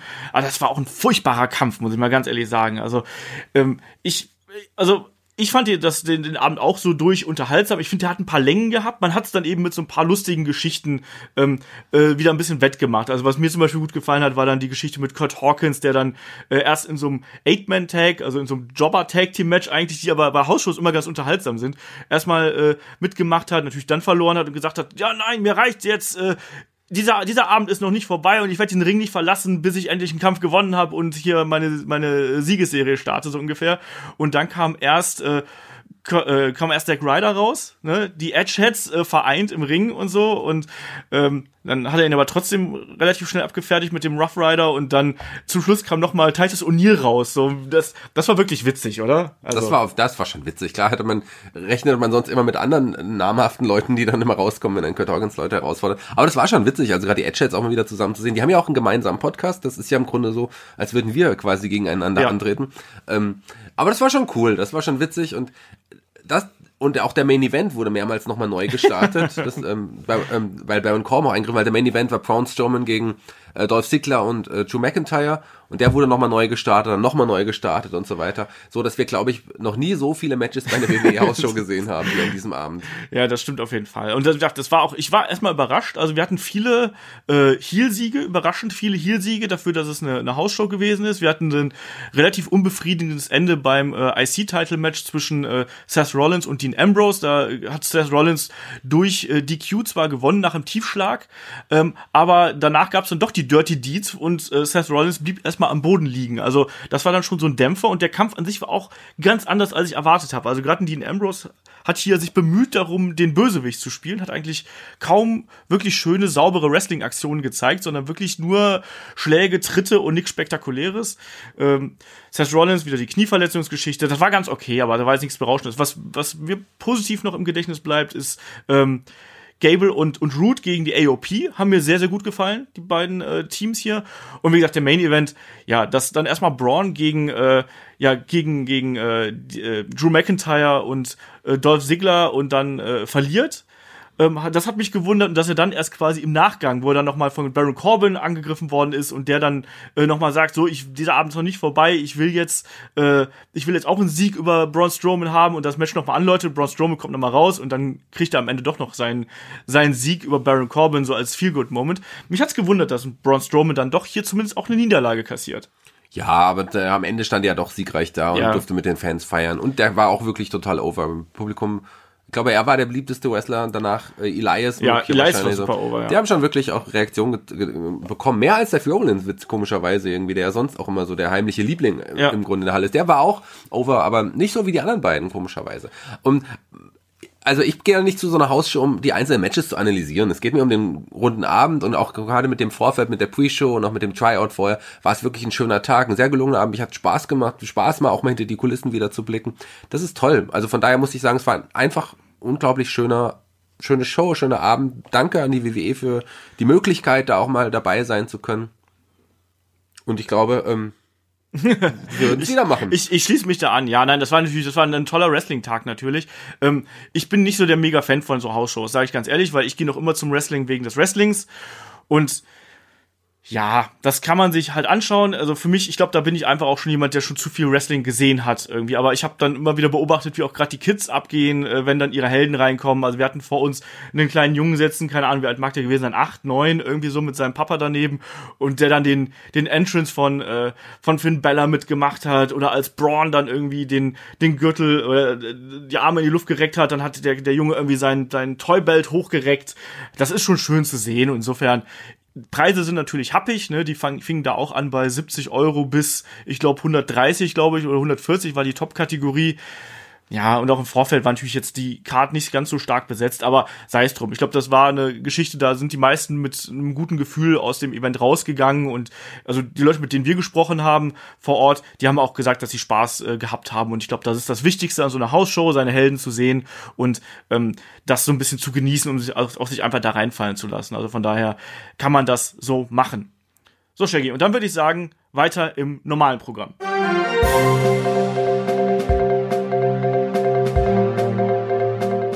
So, ja, danke Olaf und Shaggy für diese äh, liebevolle Überleitung ne, aus der ich möchte mich Vergangenheit. auch gerne bei Olaf und Shaggy bedanken. ne, ihr lieben Leute da draußen wisst natürlich, wie ihr uns erreichen könnt. Äh, fragen at headlock.de, da könnt ihr uns jederzeit irgendwelche E-Mails äh, schicken, Themenvorschläge und so weiter und so fort. Ähm, bei YouTube natürlich am besten einfach die Fragen in die Kommentare schreiben. Ähm, und äh, ja klar, Twitter, Instagram könnt ihr uns auch irgendwie erreichen. Da bauen wir das hier natürlich auch ein. Wir freuen uns da über jede Zuschrift. Und mich hat der Marco nochmal angeschrieben über äh, fragen at headlock.de und er war ein bisschen enttäuscht, weil wir äh, seine Fragen nicht so äh, ja noch nicht beantwortet haben, was aber einfach daran liegt, dass wir das jetzt ganz viel von seiner von seiner Frage hier in diesen aktuellen Podcast mit eingebaut haben. Da habe ich das vielleicht ein bisschen schlecht ausgedrückt, deswegen sorry äh, Marco, falls du dich da irgendwie äh, ja nicht berücksichtigt gefühlt hast, das war keine böse Absicht. Ich habe jetzt mal eine Frage noch rausgepickt, die wir hier noch nicht so äh, eingehend beantwortet haben und zwar er fragt, ähm, was ist denn eigentlich mit den Titantrons passiert, die wir früher bei äh, WWE und äh, WWF gesehen haben? Liegen die irgendwo im, im Headquarter? Sind die verkauft worden? Gehören die äh, der WWE? Was macht man damit, Shaggy? Ja, das ist gut, dass du mir die Frage stellst. Ich kann ganz klar auch, ja, also die Frage, auf die Frage kann ich ganz klar auch eine Antwort geben. Ich weiß es nicht. Also, wir wissen ja, also ein, diese alten Raw is War Titantrons, da ist ja einer mal kaputt gegangen, der ist ja mal von, äh, ähm, von Steve Austin zerstört worden. Ich vermute, dass die äh, ähm, im HQ von WWE liegen, also die und dann vielleicht noch mal irgendwie hier und da noch mal eingesetzt werden. Ich weiß es auch nicht, ich habe es auch gesucht, ehrlich gesagt, ich habe es gegoogelt, ich habe es aber auch nicht gefunden. Aber da WWE so viele Lagerhäuser hat und eigentlich alles aufhebt, was nicht nied- und nagelfest ist, äh, glaube ich, dass auch die alte Bühnendeko noch in den äh, in diesen Warehouses von äh, WWE liegt. Also das ist zumindest meine Vermutung. Ähm, bei den Shows selber inzwischen nimmt man ja zum Teil äh, äh, auch auch solche Dinge- Dinger mit natürlich. Ähm, wir hatten gestern auch, als wir jetzt in Köln waren, da hatten wir auch äh, die äh, zumindest den Entrance-Bereich war halt mit LEDs ausstaffiert. Wir hatten auch eine kleine Leinwand oben drüber, wo dann auch äh, Filme ab, abliefen, Promos und Werbespots abliefen. Das war ganz schön. Ähm, aber so 100% genau kann ich es dir nicht sagen. Ich vermute, dass die in den Warehouses liegen. Und ansonsten war noch eine Frage von Marco, nämlich ähm, wieso denn WWE aktuell beim äh, Network nur in, äh, äh, nur in 720p beziehungsweise 1080i ausgibt und nicht schon in 4K und HDR. Und ich weiß, dass der Shaggy da nicht so mega drin Aber ist. ich würde erstmal gern versuchen, meine Antwort der Frage zu geben. Ich weiß es nicht. Ähm, ja, also da auch wieder Vermutung. Ähm, 4K und ähm, HDR erfordern natürlich eine ziemlich dicke Internetleitung. Da WWE natürlich ein Unternehmen ist, was möglichst äh, ja weit irgendwie äh, ausreichen möchte, ähm, denke ich, dass man das deswegen zurückhält. Plus, ich weiß nicht genau, ob das äh, gerade in Verbindung mit den äh, mit den Lichtern und so, ob das mit der mit der Datenkomprimierung da so alles so gut funktioniert. Also ich glaube, da hängen mehrere Faktoren zusammen. Meine also meine Frage, die ich mir dahinter stelle, um so die Gegenfrage zu stellen quasi, ähm, wieso WWE nicht wenigstens die Option anbietet, dass man es in 4K aufnimmt. Aber ich denke, dass die von den Kameras her äh, eigentlich soweit sein sollten und dass die da wahrscheinlich auch das neueste Equipment haben. Aber meine Vermutung ist, dass man einfach, um ein einheitliches Produkt zu präsentieren und vielleicht liegt es auch an der äh, Struktur des WWE Networks, dass man da äh, noch nicht diesen Schritt geht, weil wie gesagt 4K und HDR, da braucht man schon eine staatliche Leitung und ich sag mal, da sind wir in den Städten gut mit bedient, ähm, aber dann äh, die Leute auf dem Land oder dann vielleicht auch in anderen äh, Nationen dieser Welt haben da vielleicht nicht immer so viel Glück mit der Internetleitung. Also ist jetzt nur reine Spekulation, ich weiß es nicht, es gibt kein offizielles Statement dazu, aber das ist so meine Theorie, äh, woran das liegen könnte. So, machen wir weiter. Der, äh, der Frank äh, stellt uns da eine ganze Reihe von Fragen. Und zwar die erste ist, ähm, was passiert nun mit Roman Reigns? Ist er jetzt einfach beurlaubt und krankgeschrieben von der WWE? Bekommt er weiterhin Gehalt? Ja, Shaggy. Wie läuft das bei WWE, wenn du krank bist? Also egal, ob du jetzt äh, verletzt bist oder jetzt wie Roman Reigns an Leukämie erkrankt bist, wie läuft das mit dem Geld? Naja, ich weiß jetzt nicht, in welchem Verhältnis die WWE-Worker tatsächlich bei der WWE angestellt sind. Äh, wenn es jetzt Freiberufler sind, dann keine Ahnung. Ich, also auch das kann ich leider nicht beantworten so richtig, weil wir haben natürlich keinen Einblick in die Verträge der, der, der Wrestler. Ich kann mir auf jeden Fall vorstellen, dass es in dem Fall auf jeden Fall ein Teil des Gehaltes sicherlich weiter gezahlt wird. Also äh, muss sich auch irgendwie finanzieren. Ähm, auch seinen Lebensunterhalt weiter finanzieren. Auf der anderen Seite hat er sicherlich auch so viel Geld verdient, dass es auch so könnte. Also von daher, ich kann die Frage leider auch nicht beantworten. Ähm, da müsste man Roman Reigns wahrscheinlich selber fragen. Also im Normalfall ist es ja so, dass äh, WWE-Wrestler sind ja Independent Contractors. Äh, in Deutschland wird man sagen, das sind äh, Scheinselbstständige, weil sie ja quasi einen Vertrag mit WWE haben. Aber äh, das ist ja so, eine, so, ein, so, ein, so ein Winkelzug von WWE, dass sie ja da immer noch nicht 100% mit der äh, Health Insurance so mit dabei sind. Ähm, das ist ja auch über Jahre hinweg immer so, ein so ein Problemfall gewesen. Ich denke aber, dass im Fall von Roman Reigns, dass er da auf jeden Fall sein Gehalt weitergezahlt bekommt. Ähm, bei Verletzungen ist es ja auch so, dass die WWE die ihre Wrestler ja nicht fallen lässt, ähm, ähm, äh, wenn wenn da irgendwie sowas passiert, außer es ist Selbstverschulden, ähm, glaube ich, dann dann glaube ich, kann es dazu Problemen oder Kürzungen führen. Ähm, hier auch da wieder Vermutung, ähm, weil solche Informationen gibt's dann einfach auch nicht offiziell, weil äh, offiziell spricht man ja nicht so viel über Geld. Ähm, meine Vermutung ist, dass, dass Roman Reigns da ganz normal seine, sein Gehalt äh, weiterhin äh, bekommt. Ähm, ja, und jetzt dann fragt Frank weiterhin auch wieder auf Roman Reigns basierend, wird das WWE eine Lehre sein, nicht alles auf einen Worker zu setzen?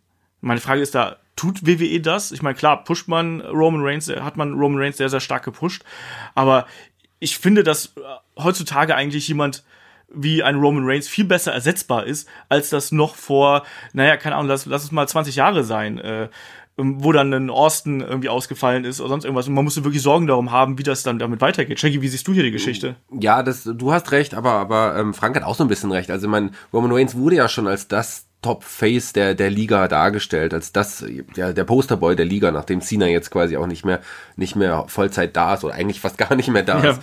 Ähm, und da er hinterlässt schon eine große Lücke. Aber, das stimmt. Und die ist auch nicht so leicht zu füllen. Also er hat schon eine Top-Position inne, die kein anderer so leicht ausfüllen kann. Seth Rollins äh, wäre da natürlich die erste Alternative, an die denkt man möglicherweise. Aber ähm, wir haben ja auch Leute, die bei den Fans inzwischen auch so richtig gut ankommen, denen man auch wirklich Superstar-Potenzial sieht, wie ein Braun Strowman, ähm, wie jetzt auch ein Elias, der immer, immer besser mehr ins Rampenlicht gerückt wird und von der WWE sukzessive äh, aufgebaut wird. Ähm, ich, also ich glaube schon, dass das auch ein kommender Topstar, ein kommendes Gesicht der Liga sein kann. Ebenso wie ein Drew McIntyre, den man Fall, oft ja. erwähnt. Das ist ein, der hat einen Superstar-Look, der hat, der ist im Ring richtig gut, der, der hat einfach alles drauf, um auch so eine Liga tatsächlich zu tragen. Und ich könnte mir auch vorstellen, man sieht sich ja auch in den aktuellen Geschehnissen bei, bei, bei der WWE, dass man auch auf ihn baut. Und er hat eine große Zukunft und er könnte auch so jemand sein, der sicherlich so eine Lücke ausfüllen kann. Ja, das Spannende bei WWE ist ja derzeit, dass ja ohnehin ganz, ganz viele Wrestler mit äh, Verletzungen zu kämpfen haben. Also wir haben davon gelesen, dass ein Bobby Lashley angeschlagen ist, dass ein Jinder Mahal angeschlagen ist, dass auch ein Braun Strowman angeblich Knieprobleme haben soll, habe ich jetzt zuletzt gelesen. Also da ist durchaus ja ein bisschen Problempotenzial da, ähm, aber muss einfach mal sehen. Also also ich, ich bleibe dabei, dass man aus der heutigen Sicht klar äh, hat man diesen Eindruck, aber ich glaube, dass man heutzutage mehr Wrestler hat, die man relativ leicht in den Main Event schieben kann, wenn es sein muss, als das früher der Fall gewesen ist. Also ich glaube, dass zum Beispiel jetzt Drew McIntyre der nächste sein wird, der dann gemeinsam mit Braun Strowman das Ding quasi so äh, bei Raw zumindest aus dem Dreck ziehen wird. Plus dann eben noch, meine Vermutung ist auch, dass es in naher Zukunft äh, nochmal äh, Call-Ups geben wird, weil man einfach das Roster ein bisschen auffüllen muss, bedingt durch die ganzen Verletzungen. Also, ich weiß nicht, wie siehst du die Geschichte? Absolut. Ich meine, Call-Ups wird's geben und da haben wir auch auch Potenzial, das nach oben kommen kann. Jetzt, also da, das sind einige Leute, ähm, die auch in der WWE eine große Rolle spielen können. Sei es jetzt die neuesten Verpflichtungen wie Keith Lee oder Matt Riddle, aber auch, auch so Leute wie Adam Cole und ähm, ja, je nachdem, wie man ihn einsetzt, Velveteen Dream. Alistair Black haben wir Alistair Black noch, vor ne? allem, genau, den hätte ich eigentlich zuerst erwähnt. Oder Johnny Gargano. Johnny Gargano. Das sind auf jeden Fall Potenzial da, aber auch so Leute wie man hat auch so über ihn geschimpft, aber Baron Corbin hat auch eine großartige Entwicklung ja. gemacht. Der kann auch, ein, der ist ein geiler Heel einfach und auch der kann ein Top Heel im Grunde sein. Also vielleicht ist er nicht auf der super Main Eventer, aber der kann im Main Event als Top Heel auf jeden Fall mitmischen und in seiner Position als Acting General Manager tut er das ja aktuell auch. Also von daher, das funktioniert und ich glaube, auf der, wenn, wenn man jetzt dann wirklich noch ein paar Call-Ups hat, ähm, also muss die WWE da nicht irgendwie traurig sein, die werden auch absolute Superstars wieder erschaffen können. Ich glaube, man ist jetzt auch momentan in so einer Phase, wo man selber auch erkannt hat, dass man das braucht. Man muss wieder Superstars schaffen und irgendwie tut man das tatsächlich so ein bisschen mit den genannten Leuten, die wir jetzt äh, ja eben genannt haben. ja, der Frank äh, fragt noch weiter, ähm, war es früher durch die Gimmicks äh, leichter Storylines zu schreiben? Die waren dann zwar vielleicht nicht ganz so tiefgründig, aber dafür war man dann zumindest ja irgendwie drin und man hatte irgendwie einen gewissen Rahmen, gerade als unwissender Mark. Ja, Shaggy, Wrestling-Gimmicks als Story-Aufhänger. Das kann funktionieren, das kann aber auch manchmal ziemlich einen Blödsinn hervorbringen, oder? Naja, ich erinnere mich daran, dass der Weepo Man ja mal den Hut des Macho Man mitgenommen hat, weil ich glaube, der, der Million Dollar Man hat ihn beauftragt oder sei es irgendwie die Schweineeimer von den genau. Godwins oder wie auch immer die involviert waren und oder ach, was es da alles schon gab, irgendwie das Parfüm von einem Wick the Model Martell, das in die Augen eines Jake Roberts gesprüht wurde und, und, und klar wurde das, durch Gimmicks wurden da Geschichten und, und auch Fäden ähm, ins Laufen gebracht. Solche Gimmicks hat man heutzutage nicht mehr und deswegen kann man die Art und Weise, eine Fäde zu beginnen oder auch Storylines zu schreiben oder Ankles, ähm, nicht mehr so nutzen. Aber man hat natürlich andere Varianten, um, um, um Fäden zu machen. Es gibt ja immer noch tolle Fäden. Und die sind nicht nur auf Matches basiert oder ja. wie, nicht so wie bei New Japan.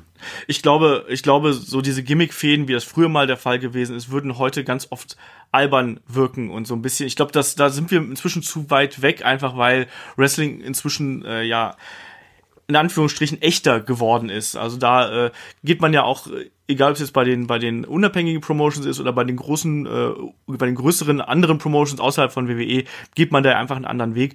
Und ich glaube, dass man sich in der heutigen Zeit, auch wo wir so einen Überfluss an Serien haben, wo wir dann immer diese großen Geschichten haben, ich glaube, dass wir medial andere Ansprüche haben, als das noch vor 25, 30 Jahren der Fall gewesen ist. Klar war das irgendwie damals geil. Ich schaue mir die Shows auch noch an. Also Shaggy und ich haben uns jetzt die äh, letzten Tage, wo, äh, wo Shaggy hier gewesen ist, so viel alten Wrestling-Kram und Wrestling-Crap angeguckt. Also das macht halt schon Spaß. Aber zugleich ist es dann auch irgendwie so, als wenn du dir so ein äh, ja, so ein 80er Jahre B-Movie manchmal anschaust, oder? Es ist richtig. Also, das hat man früher mit unsere, kind, unsere Kinderaugen ganz anders gesehen, ja. diese ganzen Veranstaltungen damals. Wenn man sich das heute anschaut, also wir haben da echt viel Gerümpel gesehen. Das muss man so ganz, ganz klar sagen. Und da ist jeder Kampf heute im, im WWE-Fernsehen fast qualitativ besser als viele Kämpfe damals bei den Pay-per-Views äh, von den Topstars. Wir haben Sting so viel verbotschen sehen, was haben also auch Wrestler, die Legenden sind heutzutage, die haben einfach auch Quatschmatches damals abgeliefert ja. und einfach auch wirklich so viele Aktionen verhauen. Das ist das ist einem wehgetan hat auch zuzuschauen allein schon. Und wenn man sich das heute anschaut, klar, ähm, man hat nicht mehr die überlebensgroßen Charaktere, aber man hat man hat tolle Matches durch ja. die Bank. Selbst die schlechten Matches sind oft besser als die Matches von damals. So. Aber klar, Nostalgie. Ja, naja. Ähm, der äh, Frank fragt noch, ähm, kann es sein, äh, dass äh, WWE mittlerweile so buckt, als wenn Wrestling ähm, realer Wettkampf wäre. Ähm, so nach dem Motto, ja, Club A gegen Club B und dann eben immer hin und her. Ähm, er zieht da einen Fußballvergleich. Wir haben das gerade schon so ein bisschen gesagt, ne? Ich finde, das ist so ein bisschen, also bei WWE so ein bisschen bedingt durch den straffen Schedule, den man da eben hat. Aber ja, also dieses 50-50-Booking und dieses ständige Gegeneinander hat natürlich was davon. Haben wir schon bemängelt, weil wir eigentlich keine großen Storylines mal da rauskriegen. Ich glaube, dass WWE aber trotzdem weiß, dass, äh, dass sie kein echter Wettkampfsport sind und da ja auch äh, ne, Entertainment einfach liefern wollen eigentlich. Genau, es wird auch nicht wirklich so dargestellt. Also ja. ähm, dazu ist es zu offensichtlich, dass es eben nicht so ist. Aber ähm, Frank zieht auch den, Fuß, den, den Fußballvergleich, den man übrigens auch erwähnen musste. Es wäre so, wie wenn Manuel Neuer beim Elfmeterschießen gegen seinen eigenen Verein, den FC Bayern, turnt, indem er einfach das Tor verlassen würde. das wäre auf jeden Fall mal eine Möglichkeit. Äh, gute Idee. Ich, ich weiß nicht, Frank, hast du Kontakt zu Uli Hoeneß? Bereite ihm doch mal diesen Vorschlag vor, das wäre vielleicht ganz witzig. Ja, ah, wie gesagt, aber ich sehe das eben nicht so, dass man da. Ich finde, da machen andere Promotions, äh, machen das ein bisschen stärker, dass man da äh, Wrestling eher wie einen Wettkampf sieht. Also New Japan allen voran äh, ist da, glaube ich, eine, eine Promotion, wo es ja dann auch wirklich darum geht, also nicht umsonst äh, äh, schreibt sich ja dann auch Kenny Omega auf die Fahnen, dass er äh, immer die besten äh, Matches abliefert und so. Also da ist der Fokus noch auf diesen Sportaspekt noch eindeutig größer als bei WWE. Aber klar, WWE hat sich verändert in den letzten Jahren und geht sicherlich so ein bisschen in die Richtung, aber ich sehe es noch nicht ganz so krass. Sag ich ganz ehrlich. Ähm, dann fragt der Frank noch, zu Evolution war das der Männerring, also gleiche Größe und Struktur. Ähm, hätte es nicht Sinn gemacht, für einen Women's-Only äh, Pay-Per-View einen eigenen Ring zu äh, benutzen und der vielleicht ein bisschen kleiner gewesen wäre? Ähm, naja, Männerring, also ich würde sagen, das ist einfach der WWE-Ring. Genau. Da, da, die WWE-Ringe sind ja um einiges größer, als man dies zum Beispiel in Europa bei äh, einigen Veranstaltern kennt. Und die werden ja immer benutzt. Also ich hätte es komisch gefunden, wenn man extra für den Evolution Pay-Per-View jetzt plötzlich einen kleinen Ring hingestellt hat, weil die Damen ja auch bei den normalen Veranstaltungen, sei es jetzt in diesem anderen Land, ähm, da sind sie ja nicht dabei, aber ansonsten in Amerika bei allen Veranstaltungen sind sie ja dann auch immer aktiv und das, plötzlich dann im großen Ring und bei einer eigenen Veranstaltung kriegen sie so einen, so einen kleinen Ring hingestellt. Das hätte meiner Meinung nach komisch ausgesehen.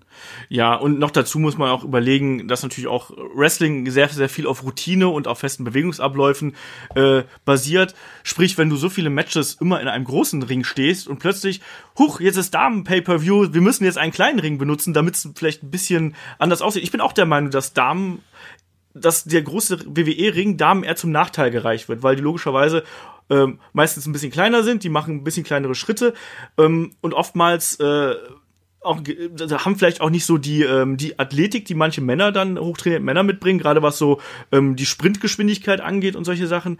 Ähm, Gibt auch Ausnahmen natürlich, aber ähm, ich bin auch der Meinung, dass der, dass der WWE-Ring eigentlich für viele Damen ein bisschen zu groß ist, aber ich glaube, ähm, der Wechsel eines Rings würde auch viele Gefahren mit sich bringen, eben dass manche Bewegungsabläufe nicht mehr so sind, wie sie gewohnt sind. Die müssen sich dann gleich wieder darauf einstellen, ähm, gerade weil man eben ja in diesem Touralltag ist und so viel in den normalen äh, WWE-Ringen trainiert und äh, wrestelt. Also von daher ähm, ja, ist es der normale WWE-Ring gewesen, ist aber auch nicht so dramatisch. Ähm, passend dazu fragt äh, die Ex-Member äh, via YouTube und zwar, ähm, ja, ob nach äh, Evolution, äh, ob es jetzt zu einer regelmäßigen wöchentlichen äh, Damenshow beim Network reichen würde. Shaggy, wie siehst du das? Ich bin da noch kein Freund von, muss ich ganz ehrlich sagen. Ja, reichen würde es wahrscheinlich schon, weil man große Damenroster hat. Man hat sehr viele Frauen unter Vertrag, aber ich sehe nicht die Notwendigkeit eigentlich. Ja. Also ich finde so diese Special Events wie das Mae Young Classic Turnier sehr unterhaltsam. Es hat Spaß gemacht zu sehen ähm, war in der Woche, glaube ich, immer meine Lieblingsveranstaltung, die ich mir angeschaut habe. Zumindest äh, habe ich da immer mit am meisten Spaß gehabt. Aber eine normale wöchentliche Show braucht man nicht für die Frauen. Es gibt ja eigentlich, ja, außer Tour of Five Live wahrscheinlich auch keine äh, wöchentliche Show, die nur von den Männern getragen wird. Die Frauen sind ja auch immer dabei. Also ich sehe hier nicht, nicht äh, den Sinn und Zweck, aber möglich wäre es definitiv, wenn man vielleicht eine eigene irgendwann auf die Idee kommt, NXT äh, Women oder so, irgendwie sowas zu machen, dass eigentlich wo nur Frauen antreten warum auch nicht? Dann hat man nochmal eine andere Zielgruppe, die man möglicherweise anspricht. Aber aktuell sehe ich das gar nicht. Ja, und vor allem, ich frage mich dann auch immer wieder, da kommen wir, wir haben gleich noch so eine Frage, die in dieselbe Richtung geht. Wie viel soll man denn schauen? Also, wir haben bei Tour of Five Live immer so ein bisschen gemotzt. Also erstmal äh, waren, waren das, dass sie quasi innerhalb der TV-Shows damals so ein bisschen abgesetzt gewesen sind mit den anderen Seilen. Und ähm, jetzt, jetzt haben sie ihre eigene Show, aber haben da auch noch, äh, haben da auch lange zu kämpfen gehabt, bis man mit Tour of Five Live dann die eigene Identität gefunden hat. Bei den Frauen wäre das sicherlich nicht anders. Und so, glaube ich, ist es klüger, dass man die Frauen mit in das große Hauptprodukt einbindet. Und ich glaube, bis man da wirklich den nächsten Sprung gehen kann, wird das noch eine, eine ganze Weile dauern, weil es noch eine weitere Show Show muss ich auch ehrlich sagen, ist mir dann auch äh, fast ein bisschen zu viel. Und da das fragt auch der der Burger bei äh, bei YouTube. Ähm, und zwar, wie seht ihr aktuell? Ich, ich habe die Frage ein bisschen zusammengefasst, muss ich dazu sagen, weil Burger hat äh, recht viel geschrieben und damit, damit ich hier nicht äh, eine halbe Stunde äh, Monolog halte, habe ich ein bisschen zusammengefasst. Deswegen erklärt das noch mal ganz kurz. Genau. Noch mal genauso lang. Wahrscheinlich hat er die Frage jetzt schon ganz, aber egal. Los. Egal. Ähm, wie seht ihr aktuell das Angebot äh, an Wrestling-Content? Ähm, neben den äh, WWE-Produktionen gibt es natürlich auch noch, es gibt sowas wie Impact, es gibt Ring of Honor, New Japan, ICW, RevPro, WXW, äh, MLW und so weiter und so fort, GWF und ich weiß nicht was. Ähm, wie seht ihr diese Vielfalt? Ähm, was mögt ihr, was mögt ihr nicht? Und meine Frage ist vor allem auch, Shaggy, was schaust du davon überhaupt? Weil, da, äh, also ich weiß, dass Berg unheimlich viel Wrestling schaut, gerade auch Major League Wrestling und so ein Kram ähm, und New Japan und sowas. Ähm, hast du von den von den angesprochenen äh, Promotions dir da schon mal was an, angeschaut? Na, Impact und Ring of Honor und New Japan natürlich auf jeden Fall schon. Auch ähm, CW oder Rev Pro habe ich natürlich auch schon gesehen, WXW habe ich natürlich auch schon gesehen, äh, MLW auch, aber äh, außer der, von den jetzt letzt, vier, vier letztgenannten, außer der WXW schaue ich da jetzt gar nichts regelmäßig. Einfach auch, weil, nicht weil es mir nicht gefällt, sondern einfach, weil ich lieber das andere schaue und auch nicht so viel Zeit habe, so viel mehr zu schauen. Also es ist die Wrestling-Vielfalt, es ist ja nicht nur im Wrestling diese Vielfalt in den letzten Jahren aufgekommen, in allen Bereichen. Wir hatten noch nie so viele gute Serien zum Beispiel. Ich bin ja ein großer Serienfan, äh, wie es aktuell gibt. Noch nie so viele gute Serien und noch nicht mal so viele Serien überhaupt. Durch die ganzen Streaming-Portale ist ja auch die Anzahl der Serien enorm gestiegen. Ich weiß noch früher, wenn man wirklich qualitativ hochwertige Serien schauen sollte, in meiner Kindheit gab es eigentlich nur Twin Peaks. Irgendwann, irgendwann kamen die Sopranos und sowas. Also mehr gab es da nicht. Und heutzutage gibt's ja wirklich viele, wirklich, wirklich gute Serien. Ja. Auch schlechte Serien, die gut sind, die man, die man gerne schaut. Aber ähm, die Auswahl ist einfach viel größer. Genauso ist es halt auch im Wrestling passiert. Klar gab es früher auch schon die Indie-Promotions und die anderen Ligen, aber die, die Möglichkeit der Verbreitung äh, durch das Internet, die gab es ja damals noch nicht. Und deswegen kann man einfach inzwischen so viel schauen. Und dann, ich, ich sag einfach so, wenn euch was nicht gefällt, dann schaut es einfach nicht. Ansonsten sucht euch das, was euch gefällt, wo ihr euch am besten wohlfühlt, sucht euch das Wrestling aus und schaut das einfach. Ja, also bei mir ist auch so, wenn du mich jetzt fragen würdest, welches Wrestling magst du nicht, könnte ich dir jetzt nicht sagen, weil ich Das, Also- weil du es nicht schaust. Ja, eben, und weil, weil ich dazu gar keine Meinung habe. Also ich schaue durchaus auch die anderen, äh, also auch, ich habe auch mal bei MLW reingeschaut zum Beispiel. Ich habe auch mal, wenn mich da bestimmte Matches interessiert haben, auch mal bei, bei RevPro reingeschaut, auch mal bei ICW. Aber das ist halt irgendwann auch einfach eine Zeitfrage. Man kann nicht alles äh, schauen, das, das ist inzwischen einfach so. Ähm, der Kunde muss inzwischen mündig genug sein, um äh, auch für sich selber entscheiden zu können, was man da sehen möchte. Bei mir ist es momentan so, ich schaue, ich versuche äh, inzwischen so ein bisschen mehr bei Impact wieder auf den, auf den Zug aufzuspringen und da ein bisschen was zu schauen. Ring of Honor verfolge ich ja so ein bisschen beiläufig, muss ich sagen. Kriegt das zwar noch alles mit, aber äh, habe jetzt zuletzt ehrlich gesagt auch nicht mehr nicht mehr äh, so geschaut, wie ich das vielleicht früher getan habe. New Japan überrollt mich inzwischen mit Content, muss ich ganz ehrlich sagen. Da komme ich nicht mehr hinterher, weil die Shows ja dann auch direkt immer sehr sehr lang sind. WXW verfolge ich natürlich, WWE verfolge ich ähm, und äh, ja, also es gibt genug, aber ich, es ist eben schwierig, da alles zu sehen und ich schaue ganz, ganz viel Wrestling sehr gerne aufgrund der unterschiedlichen Stile, die es da eben gibt. Wie gesagt, wenn ich mal Bock auf, ähm, ja, weiß ich nicht, diese, diesen Hard-Hitting-Style habe, dann schaue ich liebend gern äh, äh, New Japan oder, äh, oder auch mal, was er jetzt zum Beispiel vergessen hat, Progress, äh, ist auch was, was ich jetzt zuletzt wieder äh, sehr, sehr gern geschaut habe, was mir auch richtig viel Spaß macht.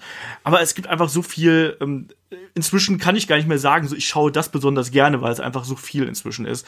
Ähm, und das ist gut, weil äh, Vielfalt macht's aus. Es wird sicherlich irgendwann so eine Art, ja, Aussieb-Effekt geben, dass äh, der Markt irgendwann voll ist mit, äh, mit Content und das, weil die, die Kundschaft ist ja auch begrenzt und dann wird's da sicherlich so, ein- so ein bisschen, äh, ja, wie soll man sagen, ein bisschen, bisschen äh, Stillstand geben.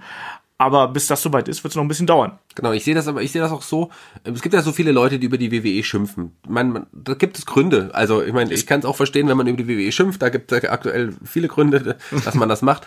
Aber wenn man wirklich überhaupt keinen Spaß an dem Produkt hat, das seit Jahren nicht und das immer wieder niedermacht, dann äh, verstehe ich nicht, warum ihr es dann überhaupt noch schaut. Also es gibt ja andere Ligen, die dann Eben. euch wahrscheinlich gefallen. Schaut doch lieber dann, dann lasst halt einfach die WWE, wenn das nicht mehr euer Produkt ist, wenn das zu mainstreamig geworden ist und zu 0815 Booking oder so, dann, dann schaut was anderes. Also ich, ich kann die Hater verstehen, das will ich ja gar nicht sagen, aber wenn es wirklich, wenn ihr wirklich gar keinen Gefallen mehr habt, dann wechselt doch woanders hin. Ja, wie gesagt, es ist genug da. Das ist, glaube ich, nicht das Problem. Ähm, nächste Frage. Ähm, der Gernot fragt mal was ganz anderes. Ähm, welchen Charakter habt ihr am äh, meisten, am liebsten in WWE äh, Videospielen, äh, ja, oder Konsolenspielen gespielt, genommen?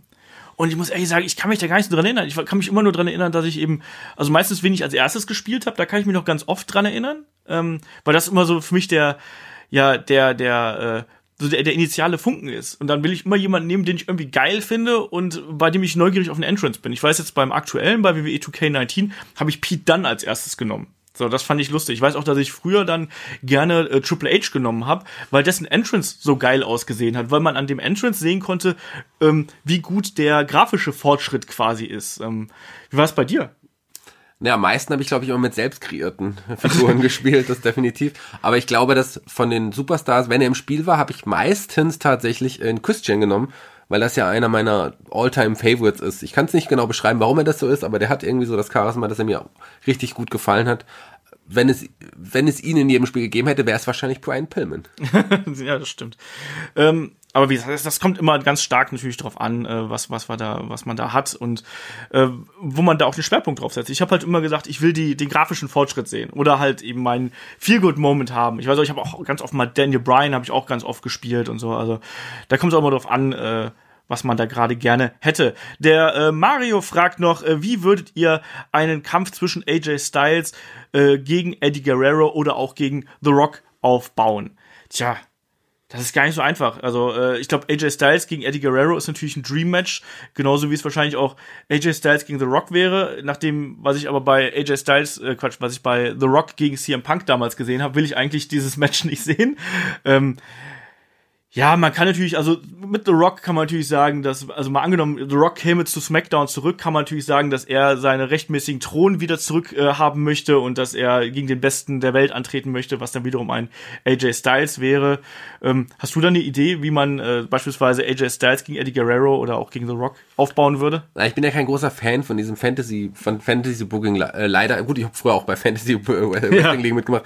Ähm, Saw zum Beispiel ist sehr zu empfehlen, die starten, weil wieder Simulated Action Wrestling kann man auch mal hier erwähnen sehen. Vielleicht äh, hören das ja einige und, und haben dann Bock da mitzumachen, wenn ihr Fantasy auf Fantasy Wrestling steht. Aber ansonsten, ach, keine Ahnung. Also ich meine, Eddie Guerrero, äh, AJ Styles, das kann man auch einfach auf den Wettkampf irgendwie, so wie ein bisschen wie man es mit Daniel Bryan und AJ Styles macht, auf den Wettkampf basieren, weil beides einfach herausragende Wrestler sind. Das würde einfach so gute Matches geben. Und, und das mit The Rock, die Geschichte, finde ich eigentlich ganz, ganz in Ordnung. Da geht's vielleicht, wer ist der eigentliche Star von SmackDown aller Zeiten zum ja, Beispiel. Genau. So, so könnte man das aufbauen. Ja, und gegen Eddie Guerrero, da kann man natürlich auch mal sich überlegen, so, ja, wie, ne, du, hast gerade den Wettkampfcharakter angesprochen. Ich finde, das ist, das ist ein guter Anfang der Fehde. So, äh, dass ein Eddie Guerrero erstmal so die, die, den geraden Weg geht und dann irgendwann so ein bisschen in das, immer mehr Cheaten abdriftet oder so und die dann immer mal äh, und AJ Styles dann vielleicht immer mal überrumpelt, dann hier mal an der Hose zieht und da mal, äh, um da mal einen Pin abzustauben oder dann in die Augen sticht, um irgendwie ihn einzurollen und all sowas. Also dass man so dieses Lie als Cheat als Stil gegen einen vielleicht jüngeren und äh, ja, agileren, frischeren AJ Styles, dass man das da versucht vielleicht auszugleichen. Also erst eine Niederlagenserie gegen äh, Eddie und dann eben äh, dann eben der, der Turn von Eddie gegen, gegen AJ Styles mit den, mit den fiesen Tricks oder sowas in der Richtung. Du willst also einen jungen AJ Styles gegen einen toten Eddie Guerrero stellen? ja, irgendwie sowas. Ähm, der Philipp fragt noch, ähm, also die Frage lag schon jetzt eine Woche rum hier leider, deswegen äh, passt das mit Halloween eigentlich nicht mal so 100%, wir nehmen es trotzdem hier mal mit auf. Und zwar, ähm, ähm, ja, was sind eure Lieblings-Horror-Gimmicks äh, und äh, welche sind die schlimmsten? Und habt ihr ein Lieblings-WCW Halloween Havoc? Und ich fange erstmal mit der letzten Frage an. Ich habe nämlich letztens noch mal durchgeschaltet, was bei Halloween Havoc so war. Und da war ganz viel richtig scheiße. also, ich habe, also lustigerweise habe ich die, die intensivsten Erinnerungen an, bei Halloween Havoc an, an den 97er ähm, mit äh, Eddie Guerrero gegen Rey Mysterio. So, ähm, den mochte ich sehr gerne, aber ich habe dann vergessen, dass dann auch noch irgendwie Hulk Hogan im Main Event stand und was wiederum totale Grütze gewesen ist. Und dann gab's ja auch bei Halloween Havoc gab's ja auch dieses Match ein Jahr später Hulk Hogan gegen den Warrior. Gab's ja da auch dieses grauenvolle Match. Also, wie stehst du generell zu, zu Halloween Havoc? Warst du da ein Freund von, von dieser Aufmachung, die es da mal gegeben hat? Auf jeden Fall, ich mochte die Deko, die hatte schon so, einen, so einen schönen Trash-Charme irgendwie. Das habe ich sehr, das habe ich sehr geliebt. Aber wenn man nicht mich speziell nach dem Halloween Havoc fragt und du weißt, Olaf, was meine Antwort ist, ich kann mich tatsächlich gar nicht mehr, also ich kann das gar nicht mehr so richtig zuordnen, wann was so genau war. Ich kann mich vielleicht an einzelne Matches dann noch so erinnern, aber wann das jetzt genau, das weiß ich nicht mehr. Ich habe ja mit Olaf, wir haben es ja vorhin gesagt, ein paar alte, ähm, ja auch WCW-Shows ähm, gesehen von 91, 92, wo dann Wrestler gegeneinander angetreten sind, an die wir uns teilweise gar nicht Ja, erinnert haben. Aber Olaf wusste dann ja, im nächsten Kampf kämpft dann Lex Luger und der nutzt da diese Kette und so Sachen. Ähm, Da dachte ich, what? Warum? Also erstmal seltsam, dass du das weißt. Das heißt, dass Olaf wahrscheinlich doch der größere Nerd ist. Ähm, ansonsten kann ich jetzt keinen speziellen Halloween Havoc nennen. Das Match, was du genannt hast von Rey Mysterio, das gegen Eddie, Ja. das, da, da kann ich mich natürlich auch noch dran erinnern. Aber ich weiß, ähm, das war auf jeden Fall ein toller Kampf, aber dass dann Hogan noch im Main Event war, war keine Ahnung. Ja, ich mochte halt auch, weil- was ich tatsächlich mochte, ich mochte ja diese, diese, äh, wie soll man sagen, diese mittelfrühe Ära der WCW, also so 92, 93, ähm, vor Hogan auf jeden Fall, weil nach Hogan, also nach 94, war es ja das Grauen in Person. Also das kann man sich ja dann auch nicht mal anschauen. Ähm, also musste man sich damals anschauen, habe ich auch gemacht, aber es war furchtbar. Ähm, und davor mochte ich das aber. Und gerade so 93, ich glaube, da gab's äh, ähm, Cactus Jack gegen Vader, damals dieses Texas Deathmatch, das fand ich ziemlich cool. Es gab ja auch beim Halloween Havoc immer das Spin the Wheel and Make the Deal, äh, was gute Sachen erbracht hat, wie dieses Texas Deathmatch und grauenhafte Sachen erbracht hat, wie das Coal Miners Glove Match zwischen Sting und äh, Jake the Snake Roberts damals. Genau, das wollte ich gerade erwähnen. Da musste ich auch gerade dran denken, als du, das, als du die, die Thematik gesprochen hast. Ja, also das, das ist richtig. Ähm, ho, ähm, ähm, Horror-Gimmicks. Philipp, Philipp war noch nach Horror-Gimmicks. Also optisch gesehen, das müssen jetzt auch Wrestling-Gimmicks sein, weil richtig gruselig war zum Beispiel heute Morgen, als ich Olaf noch aufstehen gesehen Mir war so klar, dass es auf eine Beleidigung rausläuft. So. Nee, das war freundlich. Ja, so. ähm, ja also der, der, die altbekannten Gimmicks. Ich meine, sowas Papa Shango ist natürlich ein gruseliges Gimmick Ja. gewesen, das auch so, so funktioniert hat. Ähm, ja, Boogeyman ist auch so ein gruseliges Gimmick. Ich fand Nails als Kind total gruselig mit der Stimme und der so. Nils war auch gruselig, aber das war ja kein Horror-Gimmick in dem Sinn. Ich fand ihn gruselig. War vielleicht ein Horror schlechter Wrestler, aber Was ist denn mit dem Undertaker in der Ministry of Darkness? War das, ist das ein Horror-Gimmick? Und Kane? Kane hat ja schon so äh, Horrorfilm-Anleihen. im Grunde sind beide, ja, Kane hat ja auch Horrorfilme gedreht irgendwie. Das stimmt. So, also diesen einen, ähm, ja, beide. See No Evil. See No Evil, genau, gar nicht so ein schlechter Film, also wenn man so auf Horror, diese leichten Horrorfilme steht, dann ist das auf jeden Fall ganz cool. Der war auch ein bisschen, der war auch recht blutig. Ja. Ähm, ja, Undertaker und Kane sind definitiv auch Horror-Gimmicks, das kann man so sagen. Und ähm, was hatten wir denn noch? Wir hatten Mordecai, den man vielleicht so ein bisschen, oder Kevin Thorne später. Ja. Das geht ja auch so ein bisschen, Vampir ist ja auch ein bisschen horrormäßig. Aber so langfristig gesehen sind Horror-Gimmicks, gruselige Gimmicks, glaube ich, jetzt nichts, wo, womit man lange im Rampenlicht und auch vor allem im Main Event stehen kann. Ja, das stimmt. Aber ansonsten, also die, die du genannt hast, ich glaube, ich würde da Papa Shango wahrscheinlich ganz oben dran nehmen, weil das einen wahrscheinlich auch, vielleicht auch in Zeiten von, von äh, It, natürlich Doink, dem bösen Clown. Weiß ich nicht, ist das ein Horror-Gimmick? Für den einen ja, für den anderen nein, Shaggy? Für mich ist es kein Horror. Ich wusste es.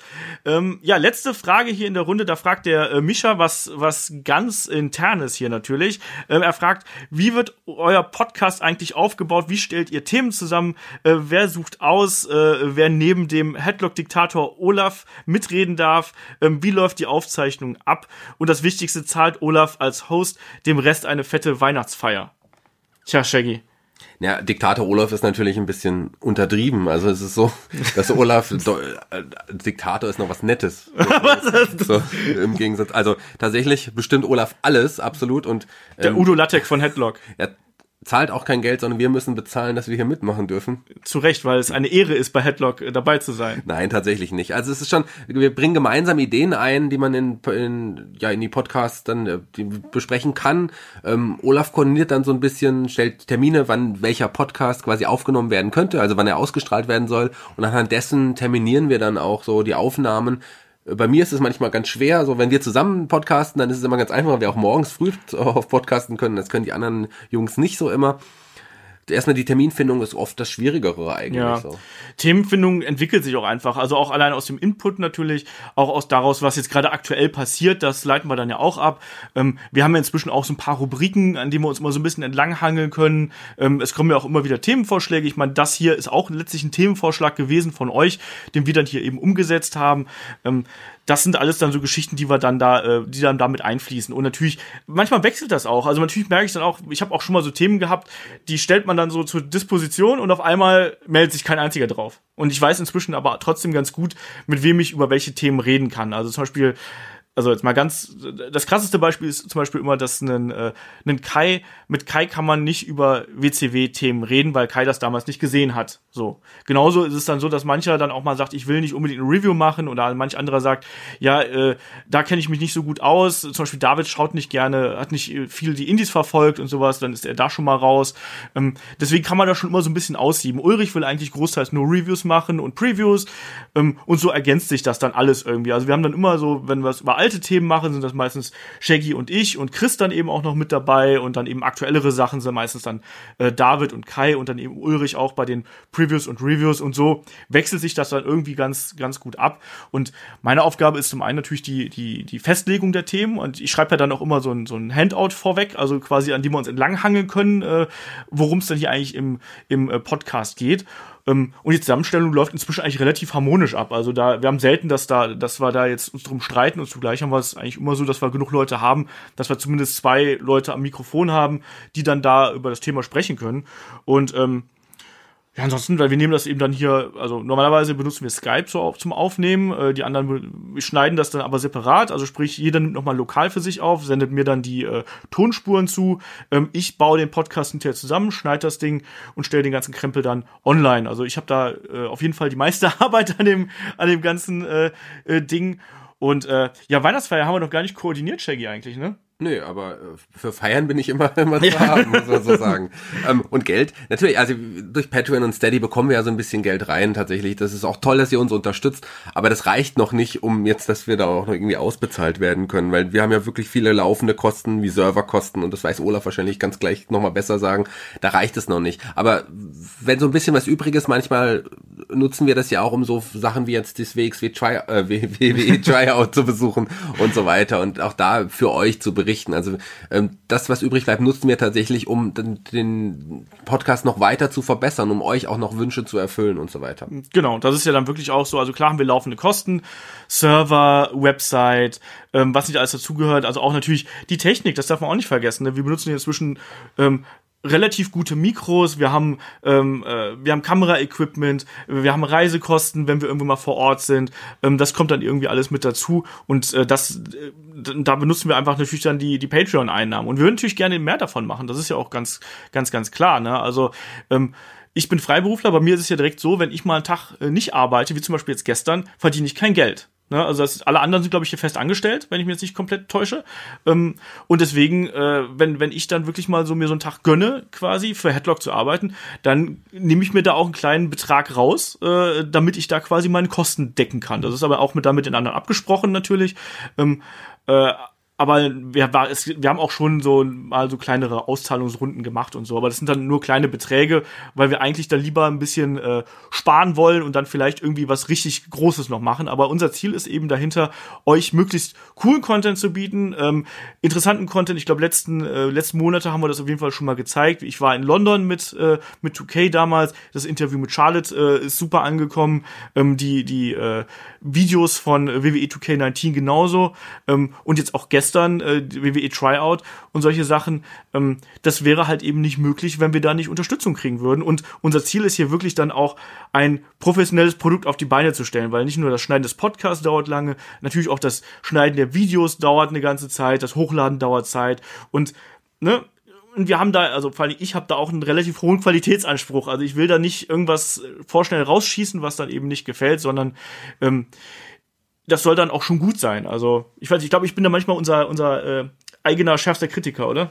Das ist richtig, auf jeden Fall. Und da Olaf ist es auf jeden Fall wichtig, dass auch die Qualität einfach stimmt. Nicht nur die Qualität äh, des Themas und, und, und der Besprechung dazu, sondern natürlich wirklich auch die Mikros, wie er genannt hat. Also das erste, was wir damals gemacht haben, als wir bei Patreon waren, waren, dass jeder äh, der noch kein gutes Mikro hatte, einfach noch ein Mikro davon, davon bekommen hat, quasi. Das war so das, der, der erste Schritt. Und seitdem ist die Tonqualität, also ich meine, ihr merkt es ja wahrscheinlich auch, wenn ihr andere Podcasts hört, das ist schon tatsächlich ein Unterschied manchmal es ist zu anderen besser, Podcasts. Ja, ne? meist. Also das soll jetzt nichts gegen die anderen Podcasts sagen, die meisten haben auch gute Mikrofone, aber das ist eben, das, du musst erstmal eine Grundlage schaffen und die Grundlage für einen Podcast sind natürlich die Mikrofone ähm, und dann auch eine Website, ähm, der, der Podcast-Host, den wir gewechselt haben, dadurch sind wir auch auf Spotify und all sowas. Dann, wie gesagt, auch das, wie unsere Website aussieht, das Theme, was wir dazu haben, das kostet halt eben alles Geld.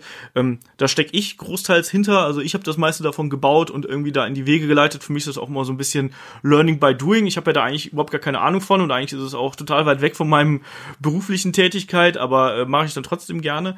Ja, und so, so läuft das dann hier. Also ein Großteil läuft er über mich und ich bin da sehr dankbar, dass, dass die Jungs da alle so flexibel sind, dass wir auch diesen Workload, den wir hier eben inzwischen auch an Podcasts haben, weil wenn du mal schaust, wir haben ja teilweise wirklich drei, zwei, drei Podcasts pro Woche, wenn man den Patreon und Steady äh, Content mit dazu nimmt.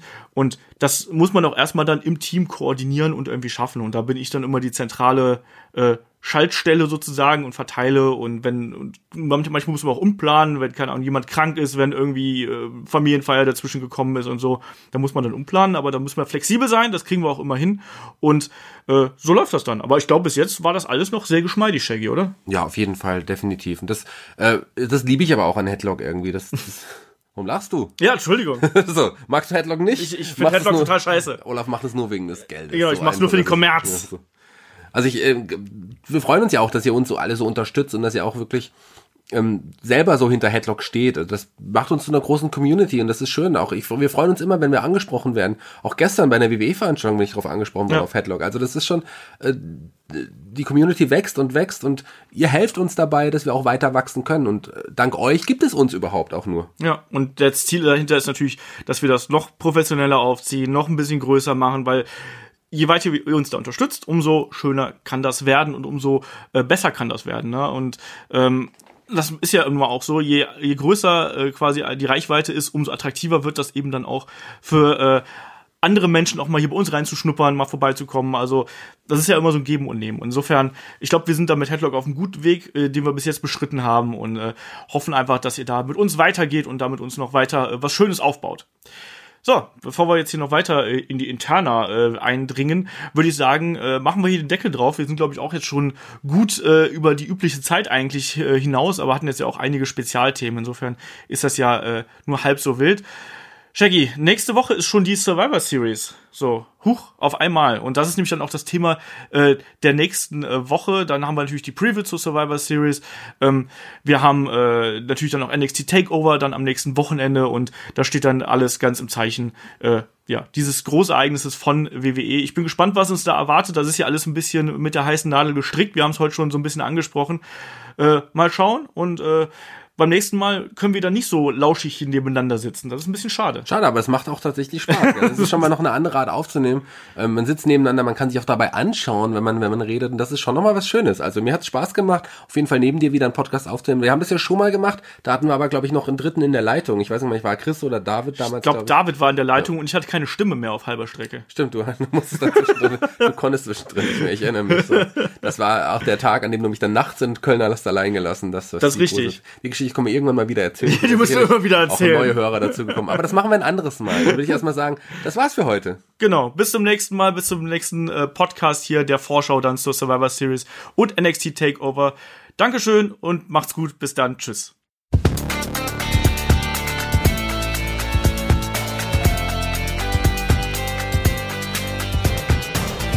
Headlock, der Pro Wrestling Podcast.